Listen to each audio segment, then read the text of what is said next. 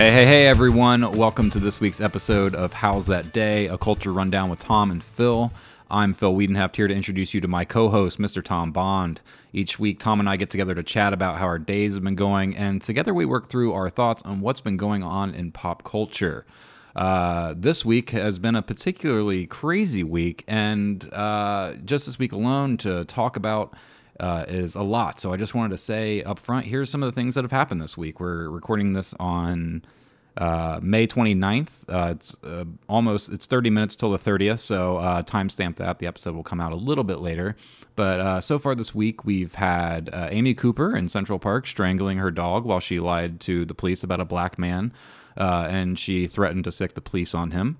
Uh, followed by the murder of George Floyd by Officer Derek Chauvin, a white officer with 18 prior complaints against him, only two of which he was apparently disciplined for. Uh, whatever those disciplines were, we don't know yet. Uh, and as communities and cities around the country waited for his arrest, uh, which happened today, protests and riots erupted. And during those riots, we've seen videos of police officers pepper spraying bystanders, arresting news crews, and using forceful tactics that are in a direct contrast with the armed militias who stormed the capitals several weeks ago with heavy artillery demanding haircuts. Uh, those white men were treated with patience and praise from the president. That president, meanwhile, has spent this week on Twitter spreading a long debunked rumor, uh, or I should say, conspiracy theory about Joe Scarborough murdering an aide in his office in the 90s. Um, he's not commented or shown any remorse for the 100,000 dead and still dying from the coronavirus, and he has spent the bulk of the week writing an emergency executive order in a rage because Twitter had the nerve to suggest that a lie he said about voter fraud may in fact not be true, and you should maybe look into it a little bit. Not to mention, his comments later on that night were taken down because he quoted a racist leader from the 1960s when he tweeted, When the looting starts, the shooting starts. So, our country's on fire. There's no vaccine. Unemployment has skyrocketed. We've officially hit 100,000 dead. There's no one leading the ship in Washington. And who the hell even knows if we'll be able to have fair elections this November between Russian propaganda, Facebook being a monster, and the coronavirus. So, with all that in mind, Tom, how's that day? Pretty good. How about you? Yeah, it's just an average day here. Uh, average day. Yeah, yeah. Uh, went for a walk. Things are good. Uh, you know the usual. Uh, that was great, Phil. Thank you for that. Um, very articulate, concise, and accurate introduction to the uh, modern hellscape that we currently find ourselves in in this country. Thank you. Yeah, I, uh, I, it was just so much that happened this week. I was like, I just need to sit down and type it all out because like it, I'll lose track if we or we won't even be able to mention everything if I just kind of go off the dome.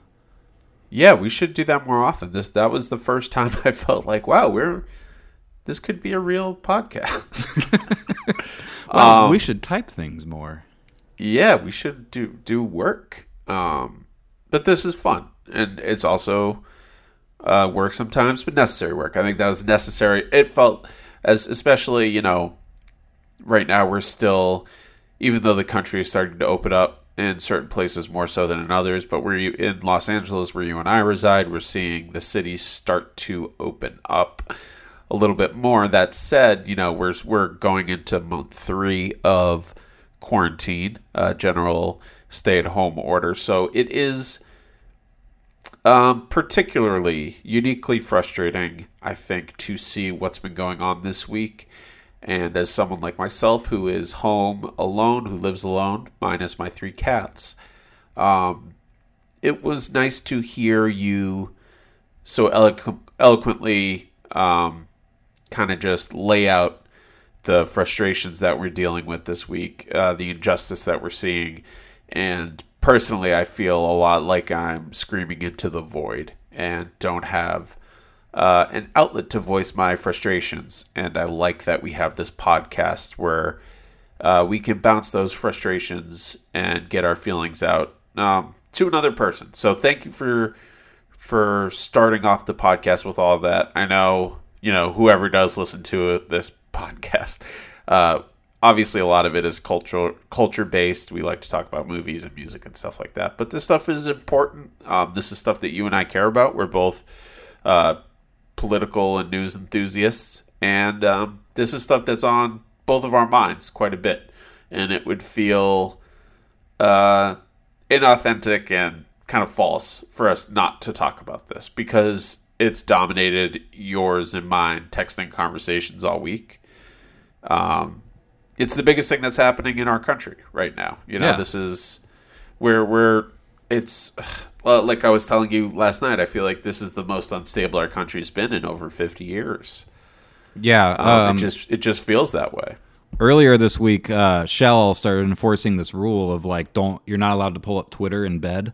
Uh, because like at the end of the night earlier this week was like I, I was like oh you haven't seen the Amy Cooper video and I showed her that and it started this whole like debate about race and kind of like how because she was much more focused on the dog she's an animal lover and a vegan and like was very concerned about the dog and I was like well hold on let's talk about some of this other stuff and we had this like heated argument not not even an argument but like just a discussion about like you know An emotionally charged discussion. yeah, and it just you know Yeah. not against each other, but it was just like a, a a heated conversation about a heated topic, and she was just like, okay, we can't like do this anymore. Like I can't go to sleep now because of this, and so like no more of this. And then like I'll just lay in bed this week, and I like pulled up Twitter like yesterday or maybe even earlier tonight, uh, and it was a video of a police officer like grabbing a young girl and like throwing her like six feet into the street corner, like because she was just like near him as he was like walking through the street. She was a protester, and uh, it's just and I was like, Jesus, like I, you can't pull up social media this week without being inundated with uh, images and that are horrifying and more videos. I've seen like four different videos of pre- police brutality this week.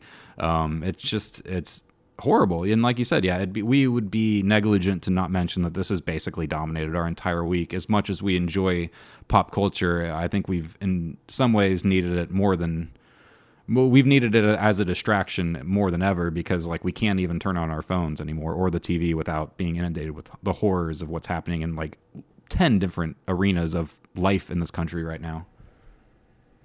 Yeah, and I, you know, I have friends who I talk to every day who I love who sometimes get frustrated and annoyed with me when I try to bring it up in conversation.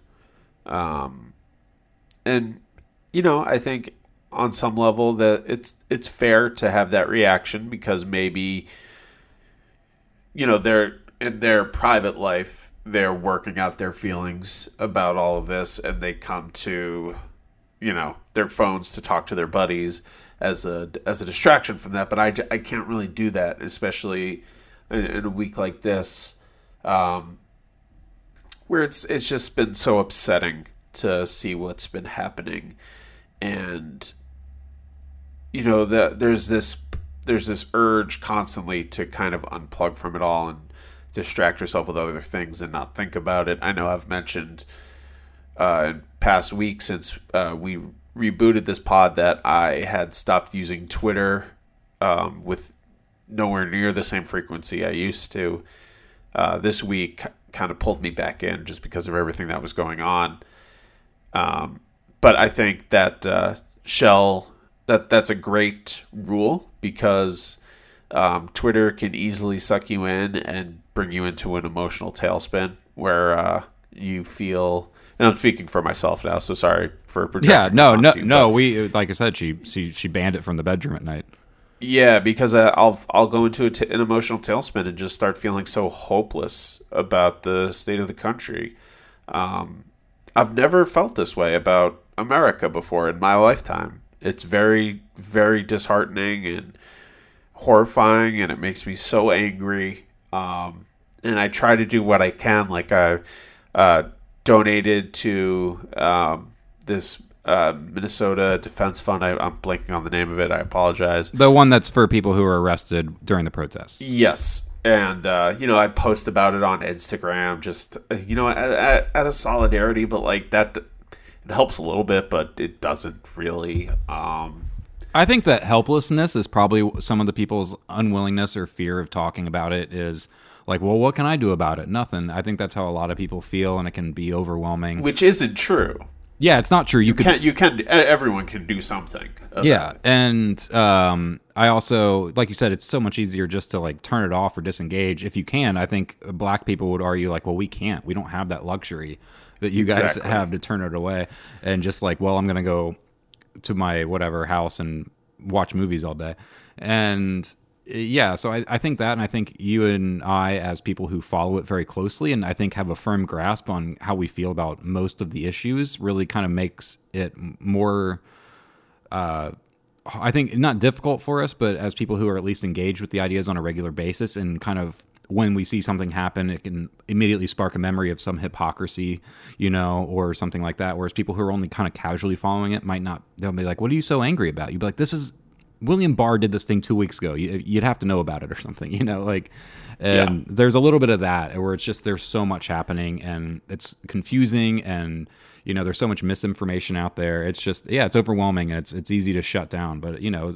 I don't think we, we should. And I think, uh, Shell and I have been having multiple conversations this week. I think about just like, well, what can we do? Like, I think her and I have that desire to like, we want to be more active as we get older and quit just being people who, you know, post about it on a social media or you know like a post from a celebrity. You know, we want to do more than that and actually contribute. And you know, I th- hopefully we, in the next few years, I think we can hopefully find some new ways to do that. I'm sure there's a lot of you know plenty of places to go here in Los Angeles. So I, I definitely it's becoming more important to me the older I get. Yeah, I mean, I've s- several things anyone can do immediately. Uh, donate their time or money to a, a fund or a cause that is working towards social justice, calling a politician's office, your local senator, your local congressman or woman, letting them know. Uh, I know there, you know, and a lot of uh, a lot of politically motivated people on social media will always give you posts and even scripts if you're afraid to do something like that to to, to just you know verbatim say my name is so and so you represent my district i'm upset about the whatever social issue whether this week it was the murder of george floyd and i want to see those four police officers brought to justice. You said finally that the at least the one officer who put his knee in george floyd's neck for almost 10 minutes straight and killed him, was finally charged today with murder. Thank God that would not have happened without these protests um, and without the video.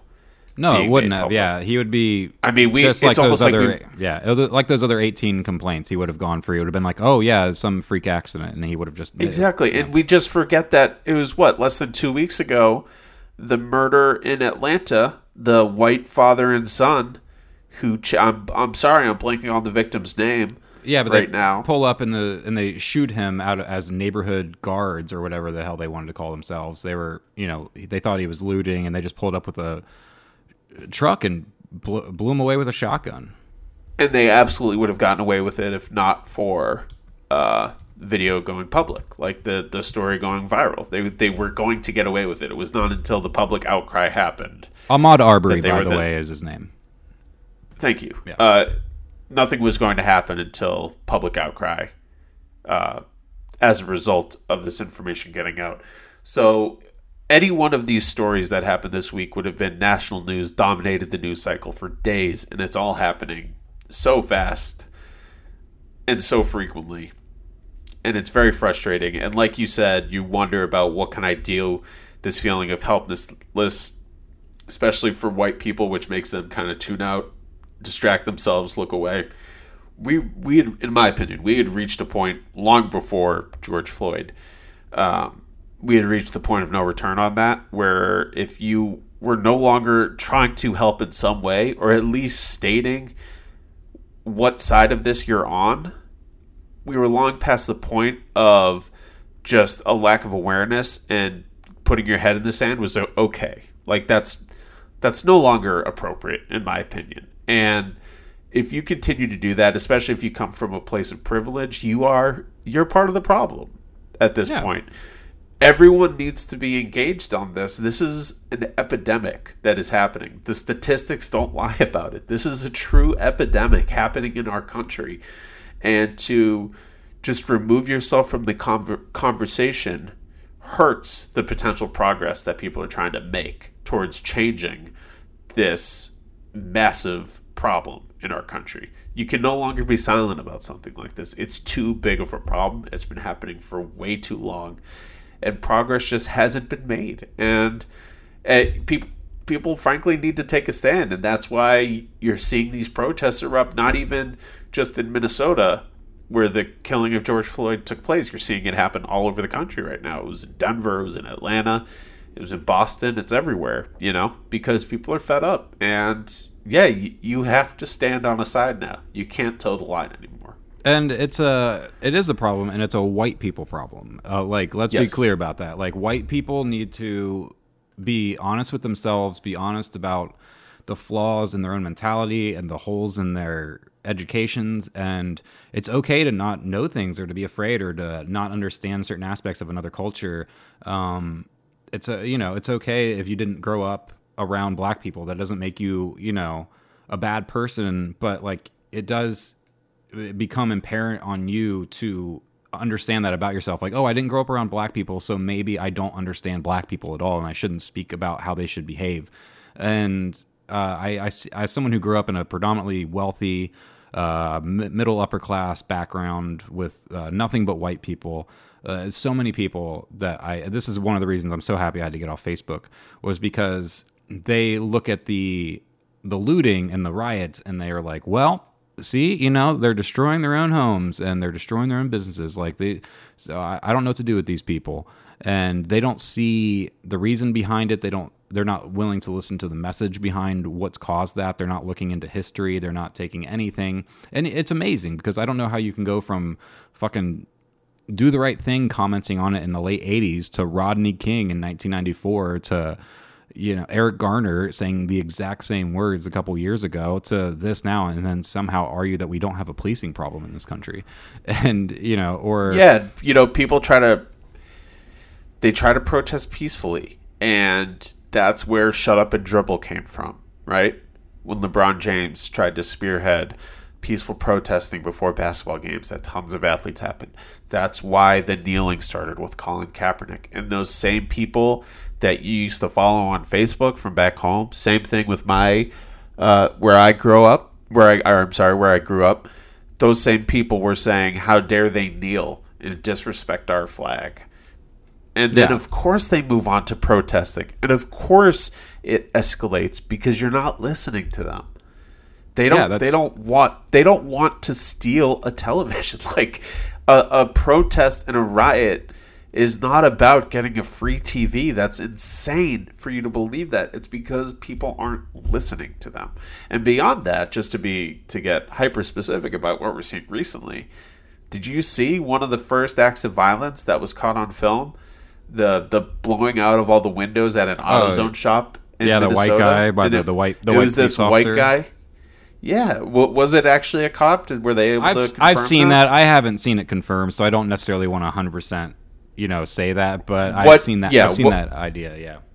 I've, I've heard that idea too. I, I don't know if that's true, so I don't want to say that. But what I can say beyond a shadow of a doubt, because I saw the entire video, including the lead up to it and the actual act of him smashing the windows, was it was a white guy, like heavily armored and disguising his face, but you could tell he was a white man who was not part of any protest, who was not enraged or impassioned, just calmly going up to a bunch of windows at an AutoZone and smashing each one, while all the protesters are around him saying, "Dude, stop! Why are you doing that?" Yeah, I saw the like video. not, yeah. not even yeah. inciting not even trying to incite the violence this was clearly some white guy who was trying who's either some creep loner or had some more nefarious political reason to try to create this actual violence during the protest so they can pin it on the protesters.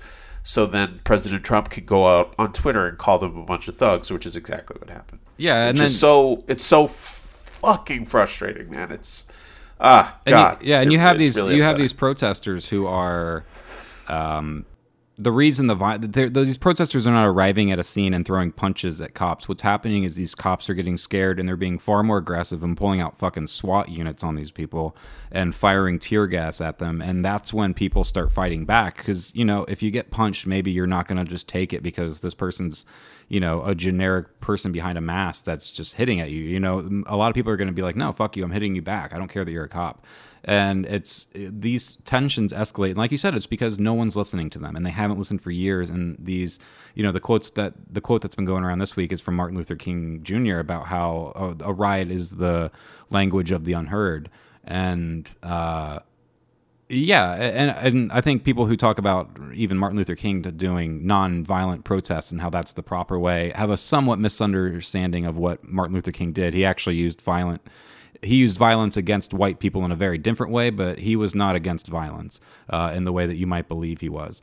Uh, he knew how to use uh, to weaponize violence um, against black people and use that to his advantage. And uh, it's always been a part of this culture. And like you said there's people who kneel and that's not good enough for them. There's the p- people who are athletes. There's the dixie chicks who don't like the president and they lose their careers and have to worry about being assassinated. So like people apparently aren't allowed to protest uh, or celebrities aren't allowed to voice their opinions uh, or anything uh, except for these fucking losers online who are allowed to say whatever they want. And um, yeah, and like you said, from that, no one's listening. They're just looking to who to blame, and it's a really frustrating time. It's a hard time for us being white in America to kind of deal with uh, the years of oppression that we have been, you know, inflicting on people, and to kind of have to try and speak for a whole like new generation of men and try and like be like part of the thing that changes them and or younger generations from now it's like we got to steer this ship a different direction. And I feel like you and I and other white people have to take that initiative to kind of h- help to do that. Whatever that means. Yeah, and know. it's not just. Yeah, no, I, I think I understand what you're saying, and it's not just the the only people who are quote unquote allowed to say anything are the the dumb fucks online who are tweeting and posting shit on Facebook. They're saying it I mean, the loudest. Go back, yeah. I but well, what I'm saying is they're not even just doing that. Like go back to Charleston and go back to just Michigan a few weeks ago. The coronavirus protesters who wanted to reopen the country, they brought their guns out and they were protesting at the state capitol, right? And what does what does Trump call those people? Obviously, we remember the very fine people comment about Charleston, South Carolina. And then the protests in Michigan last week, he was calling them good people who were just frustrated right? Yeah, yeah, and, right, yeah. Those were protests threatening violence. This is what we're seeing now over a real epidemic, not about wanting to get your hair cut and being frustrated. Now, I'm, I'm saying that callously. I know there's a lot of frustration involved with the coronavirus, so I apologize. But we see the complete double standard at play. And at this point now in our country, the double standard goes to the highest position in our country and he's just sitting there spouting complete untruths, spouting racism, and like you like you said, it's one of the main stories. Twitter finally, finally, finally reacts to President Trump's tweets, and what happens? He immediately signs an order trying to limit social media websites' abilities to basically conduct their own internal morality clause uh, uh, yeah, an posts, order that influential is, people. Yeah, an order that has completely countered the entire conservative movement's ideology, but they don't care. Yes, yes, they do not care. They don't get these. They're so-called free speech loving people, but they're they're anything but by following that. It's the most insane, unconstitutional bullshit ever. Ugh, I I wish I could speak more eloquently about it, but I'm just so I'm so enraged by everything right now, man. It's just so it's so frustrating. It's so so frustrating and sad, and my heart breaks for you know we're like like you said earlier. We're a couple of white guys who grew up in sheltered suburban neighborhoods outside of major cities. We've at least lived in in cities in our adult lives and we've been able to integrate a little bit with people from different cultures. You know we both lived in spanish harlem for a while. We both live in los angeles now. And the shit you see or at least that i see and i know you mentioned a little bit of it it's all the people who grew up in the same neighborhoods we grew up who never left those neighborhoods who seem to have the loudest voices against black people protesting and kneeling and trying to do things the quote unquote right way. They they want to like black people want to be a part of this country in a very noble civil way and they don't let them. They don't let them and that's why this happens. That's why the protests we're seeing all around the country happens is because you don't let them. And that's what sucks. That's what's so frustrating about it all. Exactly. I mean uh, I, th- I think we should I, I, unless you have anything else you want to add i was just gonna you know that's kind of the bummer part of this week. Uh, i mean there's been you know some more fun. We're going to talk about some lighter stuff i think the rest of the episode just so we can kind yeah. of alleviate this stuff. But yeah that's definitely been on my mind. Has there been anything else going on this week with you besides just being angry at the news? Have you been i know you've been doing your walks doing your reading. Anything else going on with you? Uh yeah. Um that is that i'll i'll leave it there. Um phil and i believe that uh, Black Lives Matter. So if you listen to this podcast and you have a problem with that, stop listening and fuck off. Basically, is how I'll leave that, or just get get better. And if and if you're if you're angry about it and you harbor these prejudices and you think you're a good person, I really question why you have the belief system that you do. And if you want to talk about it, Phil and I leave our information at the end of every episode. I'll, I'll talk to you. Like, I would love to. I would love to hear your side of it. We'll have open ears. I would love a dialogue because people, everyone can be better at this, ourselves included. And as angry as I've been and as much shit as I've said over the past 20 minutes, let's aim for towards that. Yeah. Um, the only thing I would say but, to add to that really quickly, just like my big thing about Black Lives Matter, like that I don't think white people understand. Like, because this is where they're like, hey, all lives matter, and the Blue Lives Matter movement kind of came out of. And uh, when we say Black Lives Matter, the, word that's missing at the end is Black Lives Matter too. Too. Like too. They're not we're not no one is saying black lives matter more than anyone else's. The entire movement is built around this idea that black people's lives when they are killed or thrown in prison or disenfranchised or unemployed or whatever it is or given worse school books than the rest of the other kids around this country, we, we are treating them as if their lives and their futures do not matter as much as white America does. It is not about them us saying that their deaths matter more than any white death or any cop's death or any other kind of death. It's about just saying that they deserve equality. So anyone who's sitting there with like your blue lives matter and your all lives matter counter bullshit, like I don't want to hear it. Go away. That's what. That's all I want to say. That's the that. that's the thing. Like I appreciate you clarifying that, but everybody knows what that means. And the the movement to create all lives matter and blue lives matter as a counterpoint to that we all know the true reasons behind that and it wasn't because they were misunderstanding the point of black lives matter but thank you anyway for. Uh, you'd for be, I one, think you'd be surprised, man. There's there's some people, man. I really for I, the for the one good-hearted racist who truly did not understand that. I hope Phil clarified it for you, and you are no longer racist because now you understand. So you cannot be racist. Anymore. That was the only problem. Yes, exactly. Just like kneeling was not about hating the flag or the anthem. It it stood for so much more than that. Um, so to move on, we can move on now. Uh, okay. Uh, I have been walking. I have been reading. Uh, it's been very enjoyable. I've been listening to a lot of music. I've been listening to a lot of podcasts, specifically comedy podcasts, and uh, that's been my life. I've been playing with my cats quite a bit. That's been that's been my week. I uh, saw my uh, dear dear friend and writing partner Sarah this week. Um, the one person I've socialized with throughout the quarantine, uh, even though we try to do it in a uh, social distancing way.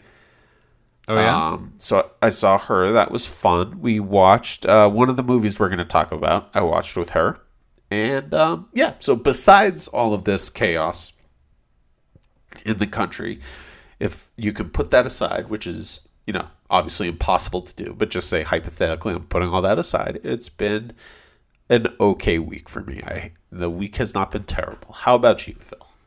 Um, I would say generally it's been okay. I think this week has been um the most that the oppression of both like my own personal anxieties and uh, private stresses about you know general life things like bills and money and future and you know like travel and just kind of general life concerns that stuff mixed with um you know, always getting on my phone and seeing, uh, you know, the horrors of what's going on in the rest of the country, and then kind of remembering that I'm stuck in quarantine and can't go anywhere, and that kind of uh, not being able to go to the gym or to the movies or even going somewhere like to shop or something really basic just to kind of as a distraction really not having those i think took its toll this week more than past weeks. And this was kind of the week where i had a couple days where it was just like oh yeah, that's it. This day is just going to be a bust. Yeah, nothing's happening today.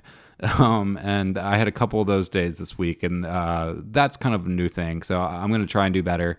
Um, but other, overall, yeah, I've just been writing. I'm way too long into the first draft of my script that I've told you about. Um, it's still just a ridiculously lengthy script at this point. And uh, yeah, I'm still writing that, still just watching movies and uh, watching stuff for the podcast. But I mean, that stuff's been good. All the stuff I've been watching has been a, a nice distraction. I've been watching good movies this week. Yeah, we we watched some good stuff for the podcast. I'm sure you're not talking solely about those, No, no, Um, no.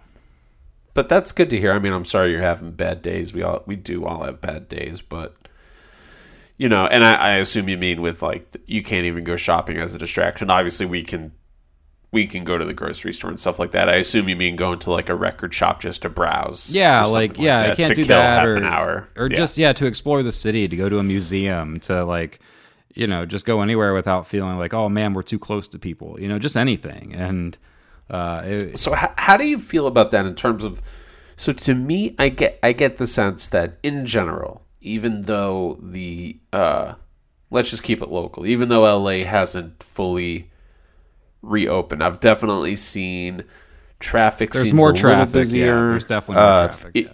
yeah foot traffic seems a little busier in my neighborhood just walking around the block uh, it seems to me, I don't know if you agree, that not that people are getting a little lax with the restrictions in terms of wearing face masks. I'm not saying that, but that there seems to be a generally uh, less of a sense of just like kind of nervousness and anxiety walking around the neighborhood. Yeah. Like it, it's to me, it seems like people are ready to just kind of like get back, and not out of a frustration way, but almost like I'm sensing a belief that like, oh well, the worst of it is over, and the likelihood that I'm gonna catch this virus from someone walking down the street isn't as isn't as likely as it used to be or something. I don't know. Maybe I'm imagining it, that, but that's kind of the feeling. No, I I get walking around. like I, I've there was a couple weeks there early on when like you would drive around LA and it was like barren and it was and it was creepy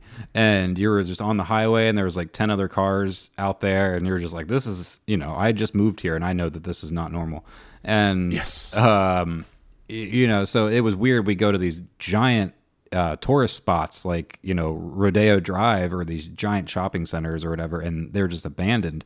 So that has definitely passed. You're definitely seeing more traffic on the highways. Um, just generally, whenever I go out, more foot traffic. There's people outdoors. We have to like cross the sol- sidewalk constantly because there's so many people walking dogs um, on our sidewalks these days that we're just like kind of criss. Everyone's kind of crisscrossing the streets to stay out of each other's way.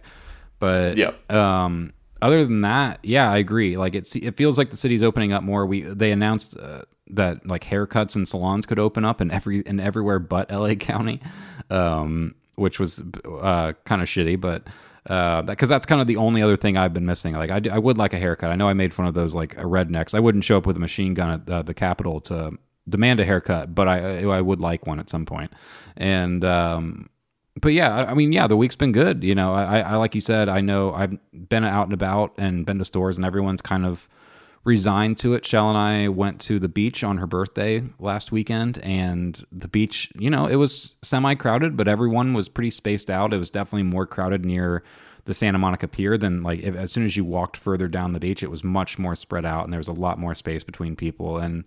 Uh, you could tell there was just people who didn't want to walk that far from the main like entrance to the beach, and yeah, I mean, even there, people were pretty spaced out, but I didn't have any sense of fear. Shell and I didn't wear a mask on the beach because they've said like it's not an airborne virus. You're not going to catch it from someone you know down the beach running around or anything like that. So I, we feel I felt pretty safe there. I'm not very concerned about it at this point. But like like you said, if I'm going inside of a store, obviously yes, I'm wearing a mask and washing hands and everything else.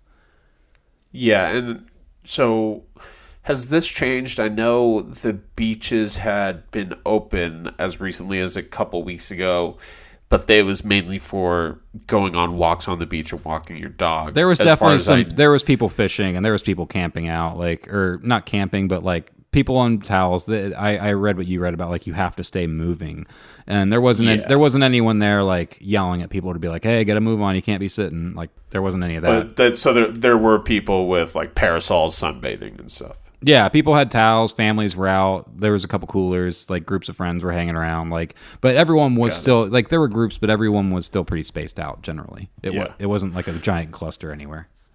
And I do believe starting next week, maybe as early as Monday, um, uh, a lot of restaurants in LA County will be reopening for outdoor seating. Yeah, I think that's. I read that as well. That's about to happen. I don't know how Yeah. people are going to eat without their masks on. I don't know how that works necessarily, but Yeah, I don't know either. Uh, but uh, I feel like if if that's happening, then stuff like movie theaters reopening with limited capacity can't be too far away. I've uh, not to dive too much into it, but I've basically heard all the theatrical distributors just being like, "That's not a model that we can rely on. Like, it's just not gonna. It's probably not gonna happen. They would almost. It's they're gonna stay closed till there's a vaccine. I think at this point.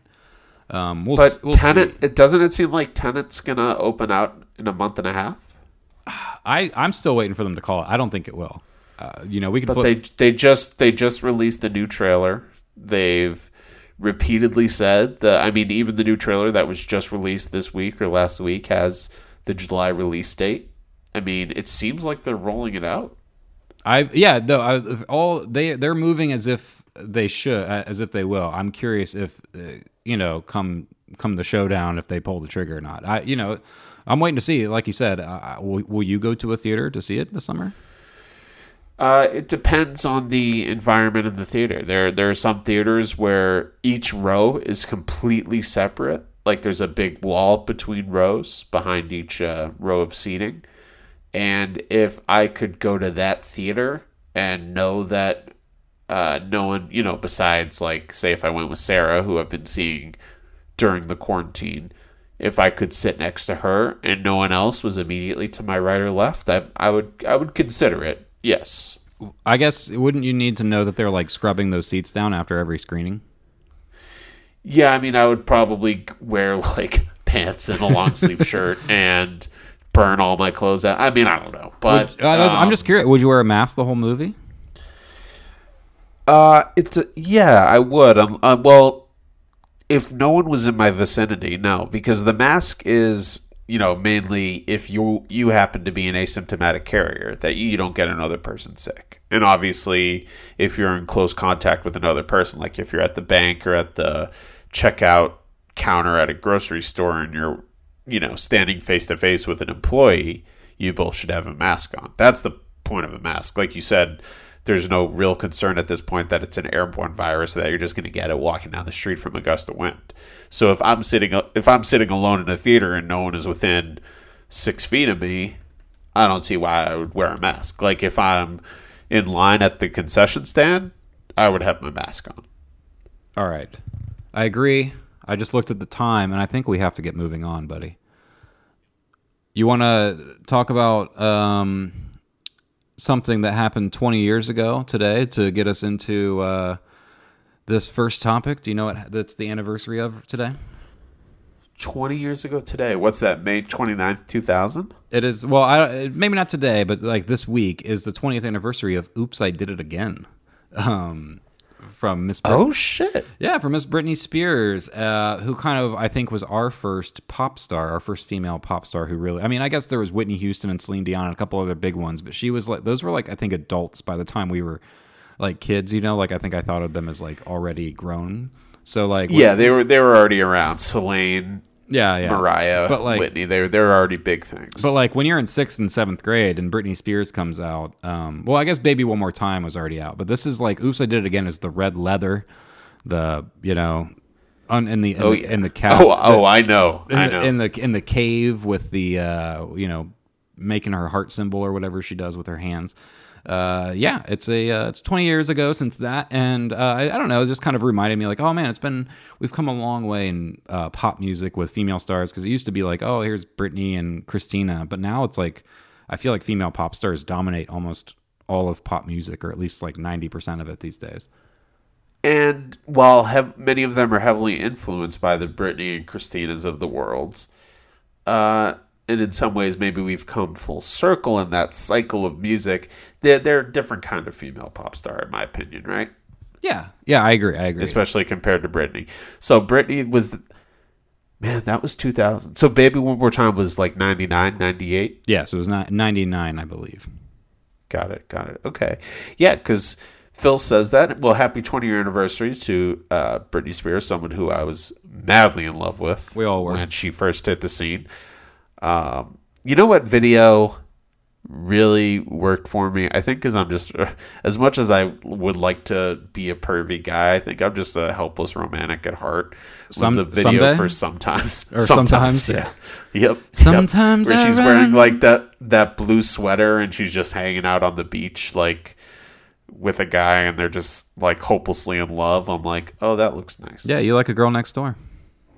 I do. I like the girl next door thing. Meanwhile, everyone's like talking about her in the red spandex suit or that uh, crazy. And then what was the one that was all sweaty? I'm a slave for you, or yeah, I'm a slave for you. and then toxic. Boy, that was and- that was the antithesis of sometimes I'm a slave for you. Yeah, she. Uh, yeah, some of The it. two you- sides of Britney. yeah, while you were looking at that, I was over watching the like Christina Aguilera "Dirty" video, like beating it or something. Yeah, Christina never. I was never that big of a fan. I think she's more talented than Britney as a singer, but I was never that. I was, I was much more in Britney's camp back then. I think I was too, but like Christina was showing more skin, so I was like, "Thank you for doing for getting dirty, Christina." yeah, she she was always kind of like the raunchier version of Britney. I think up until at least in that that beginning phase of their careers. Yes, she was the Rolling Stones to her Beatles. there you go. So you brought up that Phil. Why did you bring up Britney? I wanted to bring that up because I mentioned it last week, but uh, my girl, one of my favorite working female pop stars, who is, I think, at this point underrated. I think it's fair to say, um, at least by mainstream agree. audiences. Uh, I agree. I think, and I, I want to talk a little bit about why that is. But um, Chris, uh, Christina Aguilera, uh, Carly Rae Jepsen uh, released an album last week. She surprised everyone with a uh, album called Dedicated B Sides. So um, just to summarize, Side release- side B, dedicated side B. yeah, yeah, yeah. Side B. Um, so Christina, or God damn it, now I keep saying Christina Aguilera, but anyway, Carly Rae Jepsen.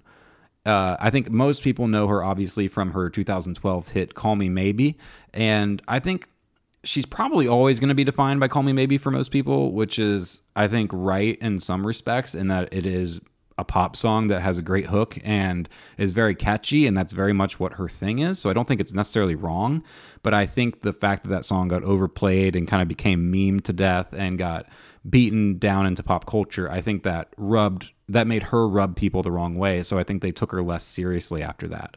And it would be and so I and I did not take her seriously at that point either. To me, she was just going to be a one-hit wonder. And then in 2015, she released "Emotion," which, uh, when it was released, was released to critical acclaim. And I think that was kind of the first thing that made me go, "Oh, I should check that out." If only I think it was like a year end of the year list thing. And I was like, "I'm, I'm going to go listen to some albums that I need to catch up on." And that album just fucking grabbed me, and I still love that album. I still spin it regularly, and I think it's an amazing album. And that was kind of the first time. This was also coming out shortly after Taylor Swift's 1989, and that was another female pop star who was kind of finding that 80s synth sound as an inspiration to create these really catchy, really anthemic modern pop songs that are just extremely you know fun to listen to but also extremely well written extremely well produced and if you're into that kind of thing you know there it's kind of top of the mountain for that and uh, so she released that album and then she released dedicated the follow-up last year in 2019 and i thought that was an amazing follow-up and i think that was kind of what solidified me as being like this was not just a one album wonder for me uh, where she just kind of got lucky. This is clearly someone to pay attention to and one of the things that she does when she does her albums, the last couple, is she has written like 30 or 40 or 50 songs for each album and then she decides which 12 she, from there she wants to put on the actual album. So she writes a ton and then from there whittles it down. And then what she did with emotion back in 2016 and what this new album is is the the side b or the extra songs that she didn't release on the main album but she still wanted fans to hear. So that dropped this week the side b of her last album and it's called dedicated and I think it's fucking amazing. Uh, It really stands on its own. I think as an as its own album. I think the fact that it's just her throwaways really shows quite a lot about what she's able to do as a pop writer. And I think that's the other big thing that should be mentioned is that she writes her songs, and that's really what separates her from your what Katy Perry's or Rihanna's or whoever else is she's actually in the studio writing all these songs and she's just a great pop songstress and I've really really fallen in love with her over the last like 5 years since Emotion came out. So uh, yeah, this album has thankfully come out to brighten my week, and you uh, you started spinning it. Uh, I know you liked her anyway, but and we're probably going to listen to it anyway. But uh, yes, I definitely had a lot of enthusiasm and love to talk about this album. Yeah, the uh, Carly is someone that we uh, feel similarly about. I know we're both defenders of her. I think more than more than anything, even maybe more than being fans of her. I feel like I'm a defender of her. Um, I think "Call Me Maybe." Personally, I think it, it was probably just in terms of sheer popularity, pro- probably one of the ten biggest songs of the of the 2010s. Wouldn't you say? At least in Yeah, contention. yeah, it's it's up there. It's it's certainly in terms of like most played, just most like in yeah. It's in- like in oh, like happy. It- Yeah, you'll- so you'll- it's, it's like up there it with like the happy and get luckies of the world. yeah. You're gonna like Um, you're gonna hear it in a commercial and at every sports event for the rest of your life. Yeah, I thought it was a legitimately great pop song. I really, really love that song. I think it's got a great hook. It's just perfectly written. Um, it's everything you want in a catchy, kind of fluffy throwaway pop tune. And so I always liked her from that, but I never cared to explore further until Emotion came out. I was aware of it. I knew it was a little bit well received, but it wasn't until you really insisted that I check it out. And I was, I, I did not need a lot of pushing because I was such a fan of Call Me Maybe that I figured like, all right, I'll check out a record. I really liked it, just like you did. I think she she reinvented herself a little bit from Call Me Maybe. I mean, Emotion is much more R&B influenced. It's very like sexy record. Yeah, it's like a it's like a uh, modern Cyndi Lauper esque kind of like '80s pop thing, but like you said, a little bit more R and B and sex in there. Yeah, and I think uh, dedicated is an extension of that. And what I when I was saying earlier that although in some ways we've come full circle from the turn of the century pop female pop stars that we grew up with, um, this seems like a new era of people like Taylor Swift and Carly Rae, in particular, of artists who write their own tunes and have uh, clear visions about themselves. Like Adele is a obviously a much more mature example of someone like that, but Carly. Carly is, in my opinion, she's a true artist. She, like you said, she writes most of, if not all of her songs. Um, she has a clearly defined voice. She has interesting things to say. And I think she keeps evolving in a really interesting way. Where, you know, the 2012 version of Carly Rae Jepsen was very bouncy and poppy. The 2015 version of Carly was very sultry and R&B heavy and a lot of like kind of bedroom music mixed with like the dance and pop songs.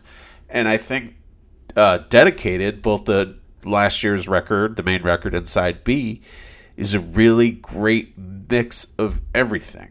Like to me, I think what makes both of the dedicated records work is it's a really nice balance of these like pop ballads mixed with these great upbeat dance tracks mixed with like really kind of personal songs about her uh, i assume about herself. Yeah, um, she has a really nice balance going right now and i feel like you, know how you said she writes 30 to 50 tunes for each record and then decides what to put on. To me i feel like she's totally in a groove right now where it's just coming really easy to her. It reminds me of like an, an alternative rock band like you know i'm doing my deep dives on u2 and rem and all of these bands right now personally um, the the amount that she's putting out uh, with dedicated dedicated side B and with emotion with the emotion B sides. It reminds me of those bands early on in their career where they were just pumping out records every single year, and especially REM in their mid to late '80s period when it felt like they could just do song after song after song after song, Yeah. and it wasn't even it wasn't even difficult for them at a certain point because they were just in that groove where they really they finally they found their voice. their- yeah, yeah, they well they found their voice, but they also had enough experience to understand the formula a little bit, and then that just freed them up. And yeah, maybe we're going through a, a golden age right now of Carly Rae Jepsen's career. Who knows where this will lead? But you even see it on like the album cover art. The dedicated and dedicated side B album art is super sexy, but it's not like teen pop sensation sexy yeah. it's like capital W woman sexy, you know? Like this I agree. is yeah. this is Carly Rae all grown up and uh I I think I'm curious which do you prefer dedicated or you, do you prefer side B? I right now dedicated. Yeah. I think so too. But dedicated side B man has some songs that I'm shocked these are like you said the throwaways. I mean they're they're fully produced. This is not just a a Demo a collection or for for those. Yeah, they're not like demo tracks or half mixed. These are fully produced songs. This totally works as its own album for those who are curious. So don't go into this thinking this is just an inferior version of last year's Carly Rae album if you haven't listened to it yet. Don't you This totally works on its well, just because it's called dedicated side B. I think that that automatically to me gives it uh, an impression that it's maybe lesser than, and I don't think it is at all. I, I kind of wish she had called it something else, Yeah, like I, c- I could see dedicated that. part, dedicated part two or something. Even I think that sonically they are in the same ballpark, and maybe that's it's kind of nice that it's just she's like these came from the same recording session that has that same sound. Maybe she just didn't want to lie about that. I don't know. Either way, it's yeah, it's nice. For yeah, for sure. I, but like there there are some songs on here. Um, Come back now. I don't hate California at all. Window felt this way. Those those are straight up fucking jams. That are some of my favorite tunes of the year. I think one of the most frustrating things about her, like, I completely agree about those tracks. I think those are some of the best tracks on the album. Um, I, I think one of my the frustrations I have is she, uh, whoever, whether it's her or her people, I think she often chooses the wrong single for her albums, especially Emotion and Dedicated. Like I, especially I really like you, which was her like first follow up single to Carly or to Call Me Maybe. I think that was kind of what really caused the dismissiveness of her to continue because that song's the like I really really really really really like you. And it while it's a fun song it's also like the worst out or worst song on that album full of like much better songs that you're like that would have been a much better single. And so I feel like there's any number of tracks that I've heard on dedicated and even dedicated side B or B sides there or whatever that you would be like I can't believe that this isn't the top song in America right now. This sounds like the poppiest summer hit of all time, and it's like hidden in there somewhere. And so I, I've been a little frustration frustrated by the choices that, of what singles they've put forward because I think it's misrepresented the albums. She's almost fallen into that like Eminem thing. You remember how he like would release like an album of all hard, like super hard rap songs, but they would be like a goofy single that he would release first, just because "My Name Is" was like the goofy first single. Yeah, I really like you as them trying to recapture Call Me Maybe. which is not what that album was trying Like to trying do. to get another hit. Exactly. The, the album is completely not that at all. But I think the the reasoning behind that was like, okay, let's get an, a record or a track that big again, and then who cares how well the album will just sell itself at that point, and whether people are surprised or not, who cares? We have the biggest single of the summer again, just like we did in 2012, and that will sustain her for four years. What was what was the the lead single for Dedicated last year? I don't even know. uh, for it was Ju- well, she released uh, "No Drug Like Me" was the first main one, and then "Party for One" was the other. Party for One, really the last track. Yeah, the last track there was like a music video for that one, and then she did "Now That I Found You." Interesting. Yeah, and you're just like, there's like five or six other like way catchier tracks that like or that stand out a little bit more to me on the album. Uh, I don't think she's released a single from side B, but Emotion, yeah, like Run Away with Me should have been the first track that they released from that Yes, album. Absolutely. I, it was like the third single or something, and I'm like, how is that the that's your that's the like song that redefines her? I think if they pushed that one as her follow up single, more people would have been like, oh, that's that's surprising. Um, Let's play a little bit of Runaway with Me right now. do it.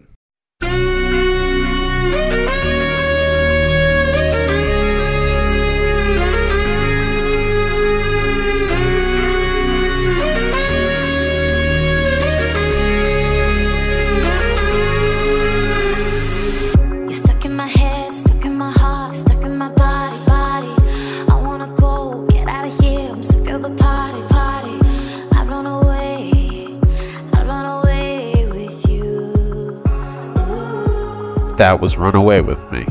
That fucking uh, it, it, that fucking sax. That's the thing that always when that it's what starts the album. It's track one on the album, and it fucking bumps. So uh, most people who start the album are like, "Damn, this is this is Carly Rae Jepsen." I'm like, "Yeah, it is." I, I- Exactly, I, that's I've the- convinced a number of people like just with that. and that's why I'm shocked that it, that's why I'm shocked that it wasn't the lead single because it is track one of that album. It's a statement song by Carly. So to not follow that up with the confidence to to release that as your lead single is really surprising. Um, I think for dedicated, I think something like everything he needs would have been great, or the uh, the song with Electric Guest feels right would have been a great first single. Um, that's feels right. Was I think my number one most played song on Spotify last year. Was it really? Yeah, that uh, you if you look at my top ten from Spotify of last year, I think like eight of the tracks are from Dedicated. I, I listened to the album an absurd amount of times. Now, Phil, when we uh, why don't we play a snippet of "Feels Right" then, right now? Cause it feels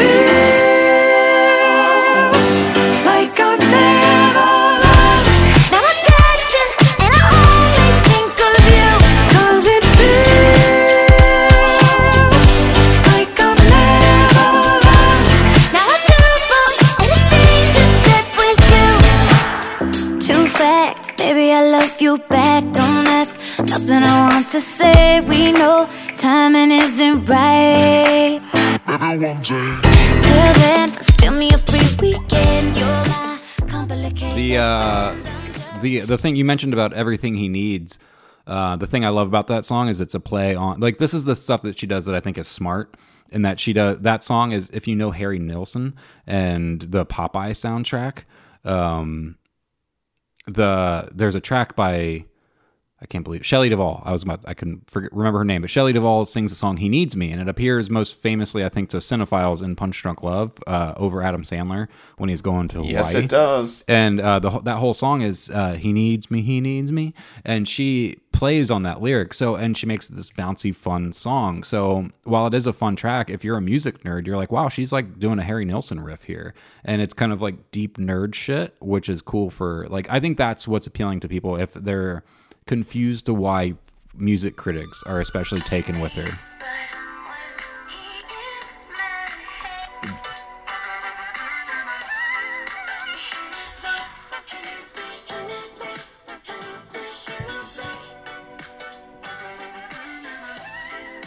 I just thought I would play it off my phone to save Yeah. Phil a little bit of work, but there you hear it.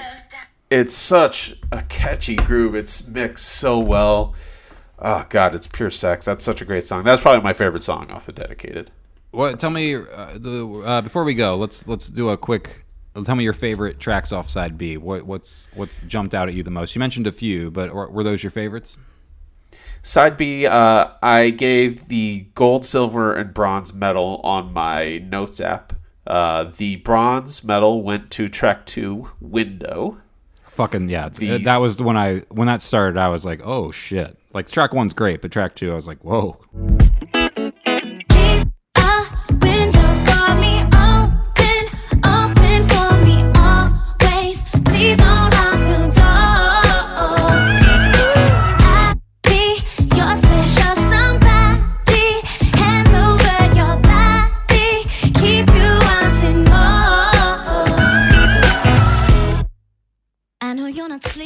Yeah, uh, track one starts night. I like her voice in the beginning of track one, but then track two is really where I got down. But then, even better, in my opinion, was track three. Felt this way. I agree.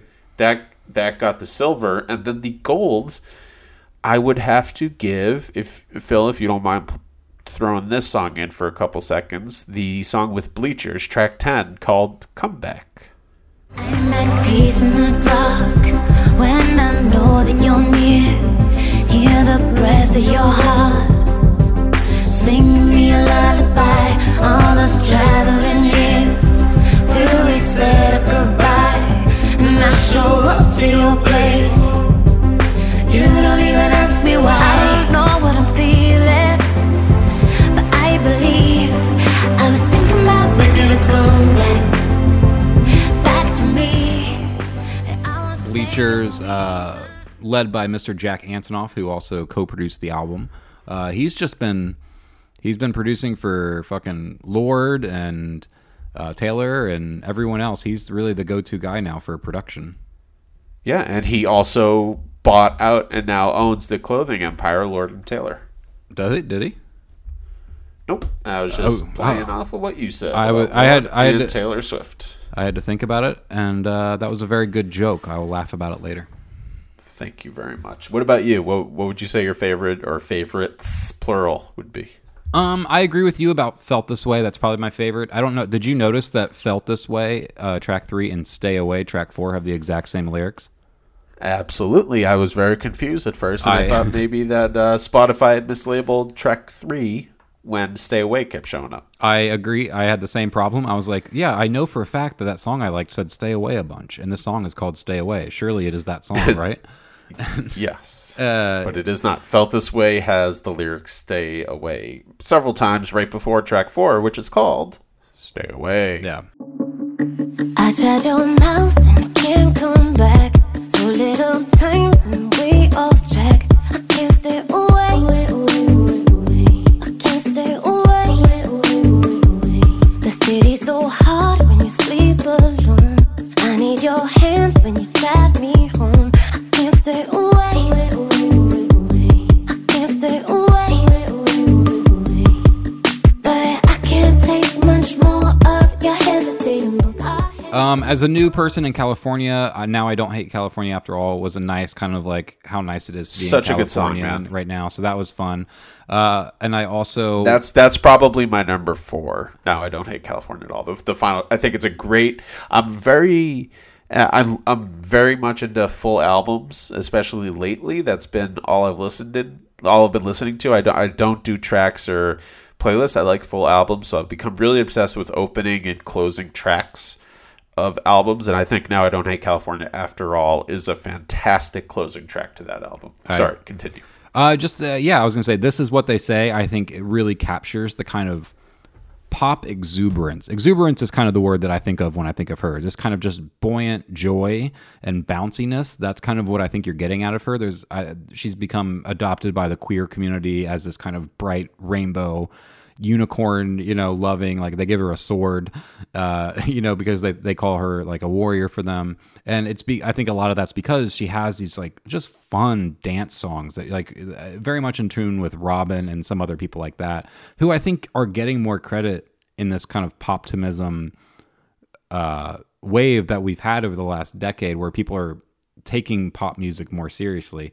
But yeah, it's a great album. I wish people took her more seriously. Um, s- uh, my other, the only other song I think I would highlight, um, I'd highlight the whole album, but I really like the song "Solo," especially because a message I have for women often is uh, women that I've known growing up, a, a problem that men have had as well, but several women I've had, just like when they break up with men after long relationships, tend to dive into a new relationship with another man. And I'm always kind of like, why don't you just stay single a while?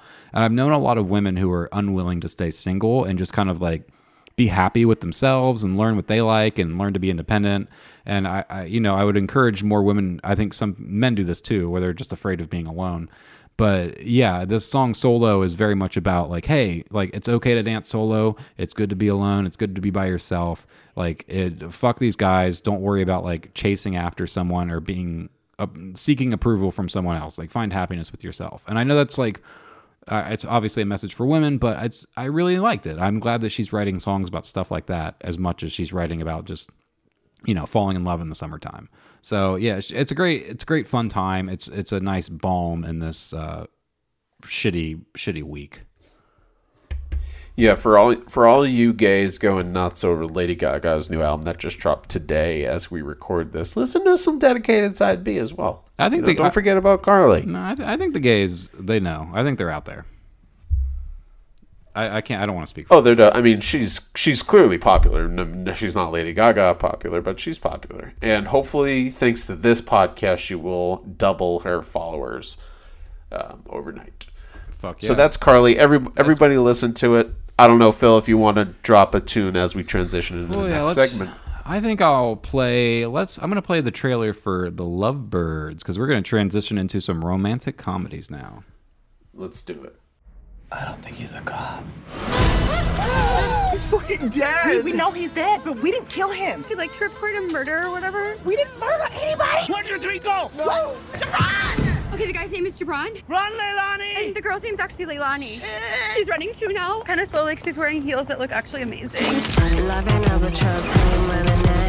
We have to go to the police because we have nothing to hide. Why did you run from the scene of the crime? Good question, officer. That's me covering up my body cam so I can beat your ass.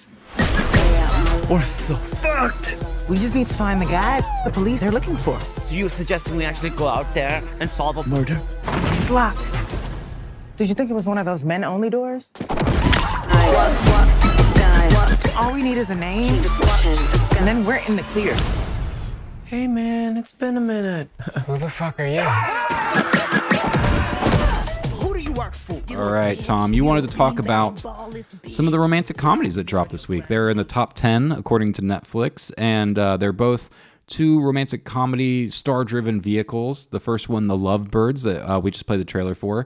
That is uh, with Kumail Nanjiani and Issa Rae, and that was supposed to be released in theaters, but was one of the titles that, due to coronavirus, got sold off by Paramount and released on Netflix this week. And the other one is The Wrong Missy, starring David Spade and Lauren Lapkus.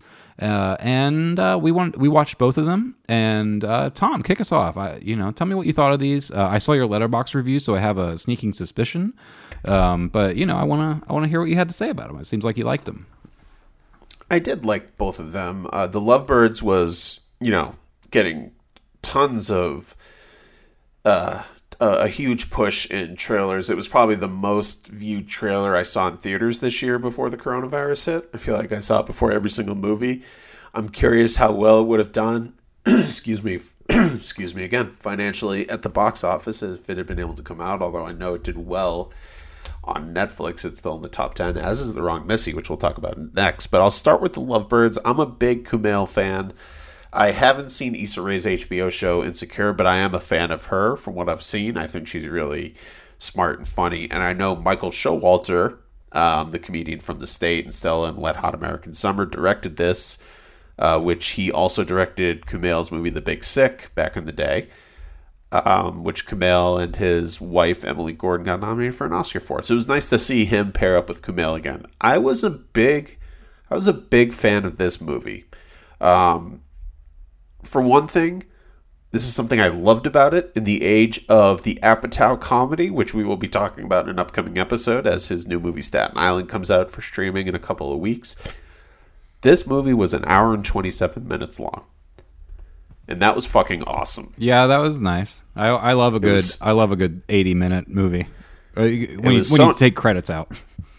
and like a mainstream comedy that, that it was going to hit theaters and it was going to be like an hour and 23 minutes before the credits hit and Well, to me that's that's Really? fantastic Did you that did that make you? Do you think you would have felt uh not busted because we have AMC, so I don't think we have the same relationship to like going to the movie theaters as much. But would that runtime have affected you differently in theaters compared to at home just watching on Netflix?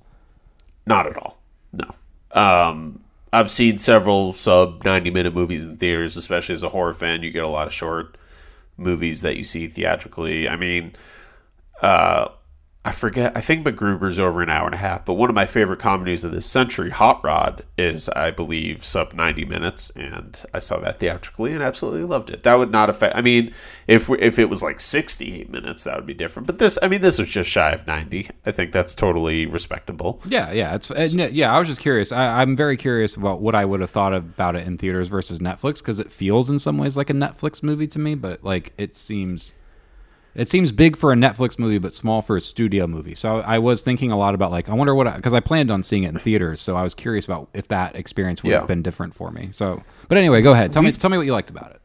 Yeah, well, just as a tangent based off what you just said, we've talked before about how I'm always hesitant to, like, if a movie premieres digitally, I always take too long to watch it. And that's kind of because what you just said, like how watching this felt like a Netflix movie. If I had seen this theatrically, it totally would have felt like a, a theatrical mainstream studio comedy. Seeing it on Netflix, it felt like a Netflix movie, and that's kind of why of I think part of the reason why I hesitate to watch direct to streaming movies is because they always feel like that to me. Even if it's as much as I loved finally sitting down and watching the Ballad of Buster Scruggs, the new the the Coen Brothers movie from a couple of years ago, that Netflix acquired and put out streaming directly.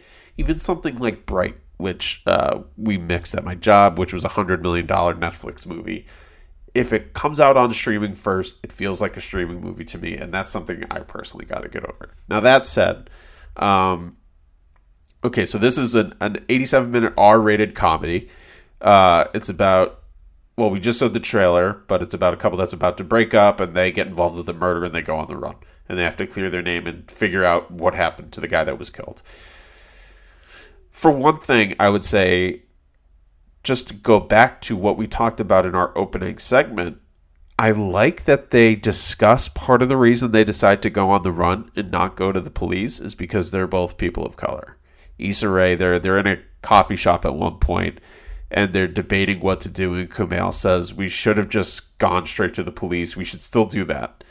And Issa Rae says, "You think the cops are going to listen to us?" And she kind of like points at both of their faces, and it's used as a comedic bit. But there's so much truth in that comment, and that's just such a good reason as a plot point, but also as a topical point for comedic effect about why these two characters would take the difficult route of trying to solve this murder on their own. You know, something that's such a comedic, non non real premise, but there's so much truth to that idea of like, yeah, me, Indian guy, and black woman are going to go to the cops and say, see this guy who was repeatedly run over by our car, and we were the only two people at the scene. Uh, we totally didn't do it, and you're going to trust us, right? No, of course not. Uh, so I really like. Sorry, go ahead. I was going to say, I for me that was kind of where, uh, not that the movie lost me, but that was one of the main things. I I liked the race element of it, but that scene in the alley that you can see in the trailer where the the car is taken by a a guy who says I'm a police officer. He hops in and ends up running somebody over. Uh, like the rationale, I think in that scene that I, I, I found the premise quite silly, and um, I, I I never kind of got over the uh, never buying the the why they weren't going to the police thing. I, I I wish a little bit more had been given to it. Than I think there's one or two lines given lip service to it, but I wish they would have done just a little bit more with it. Uh, it felt like Well, the, but hold on, let's think about this. So they're they're in that alley, right? I mean guy- I understand the premise. Yeah, they're not gonna like the movie says. No, no, no. like- I'm not saying the premise, but let's try to put ourselves in that scenario. And just as two white guys, right?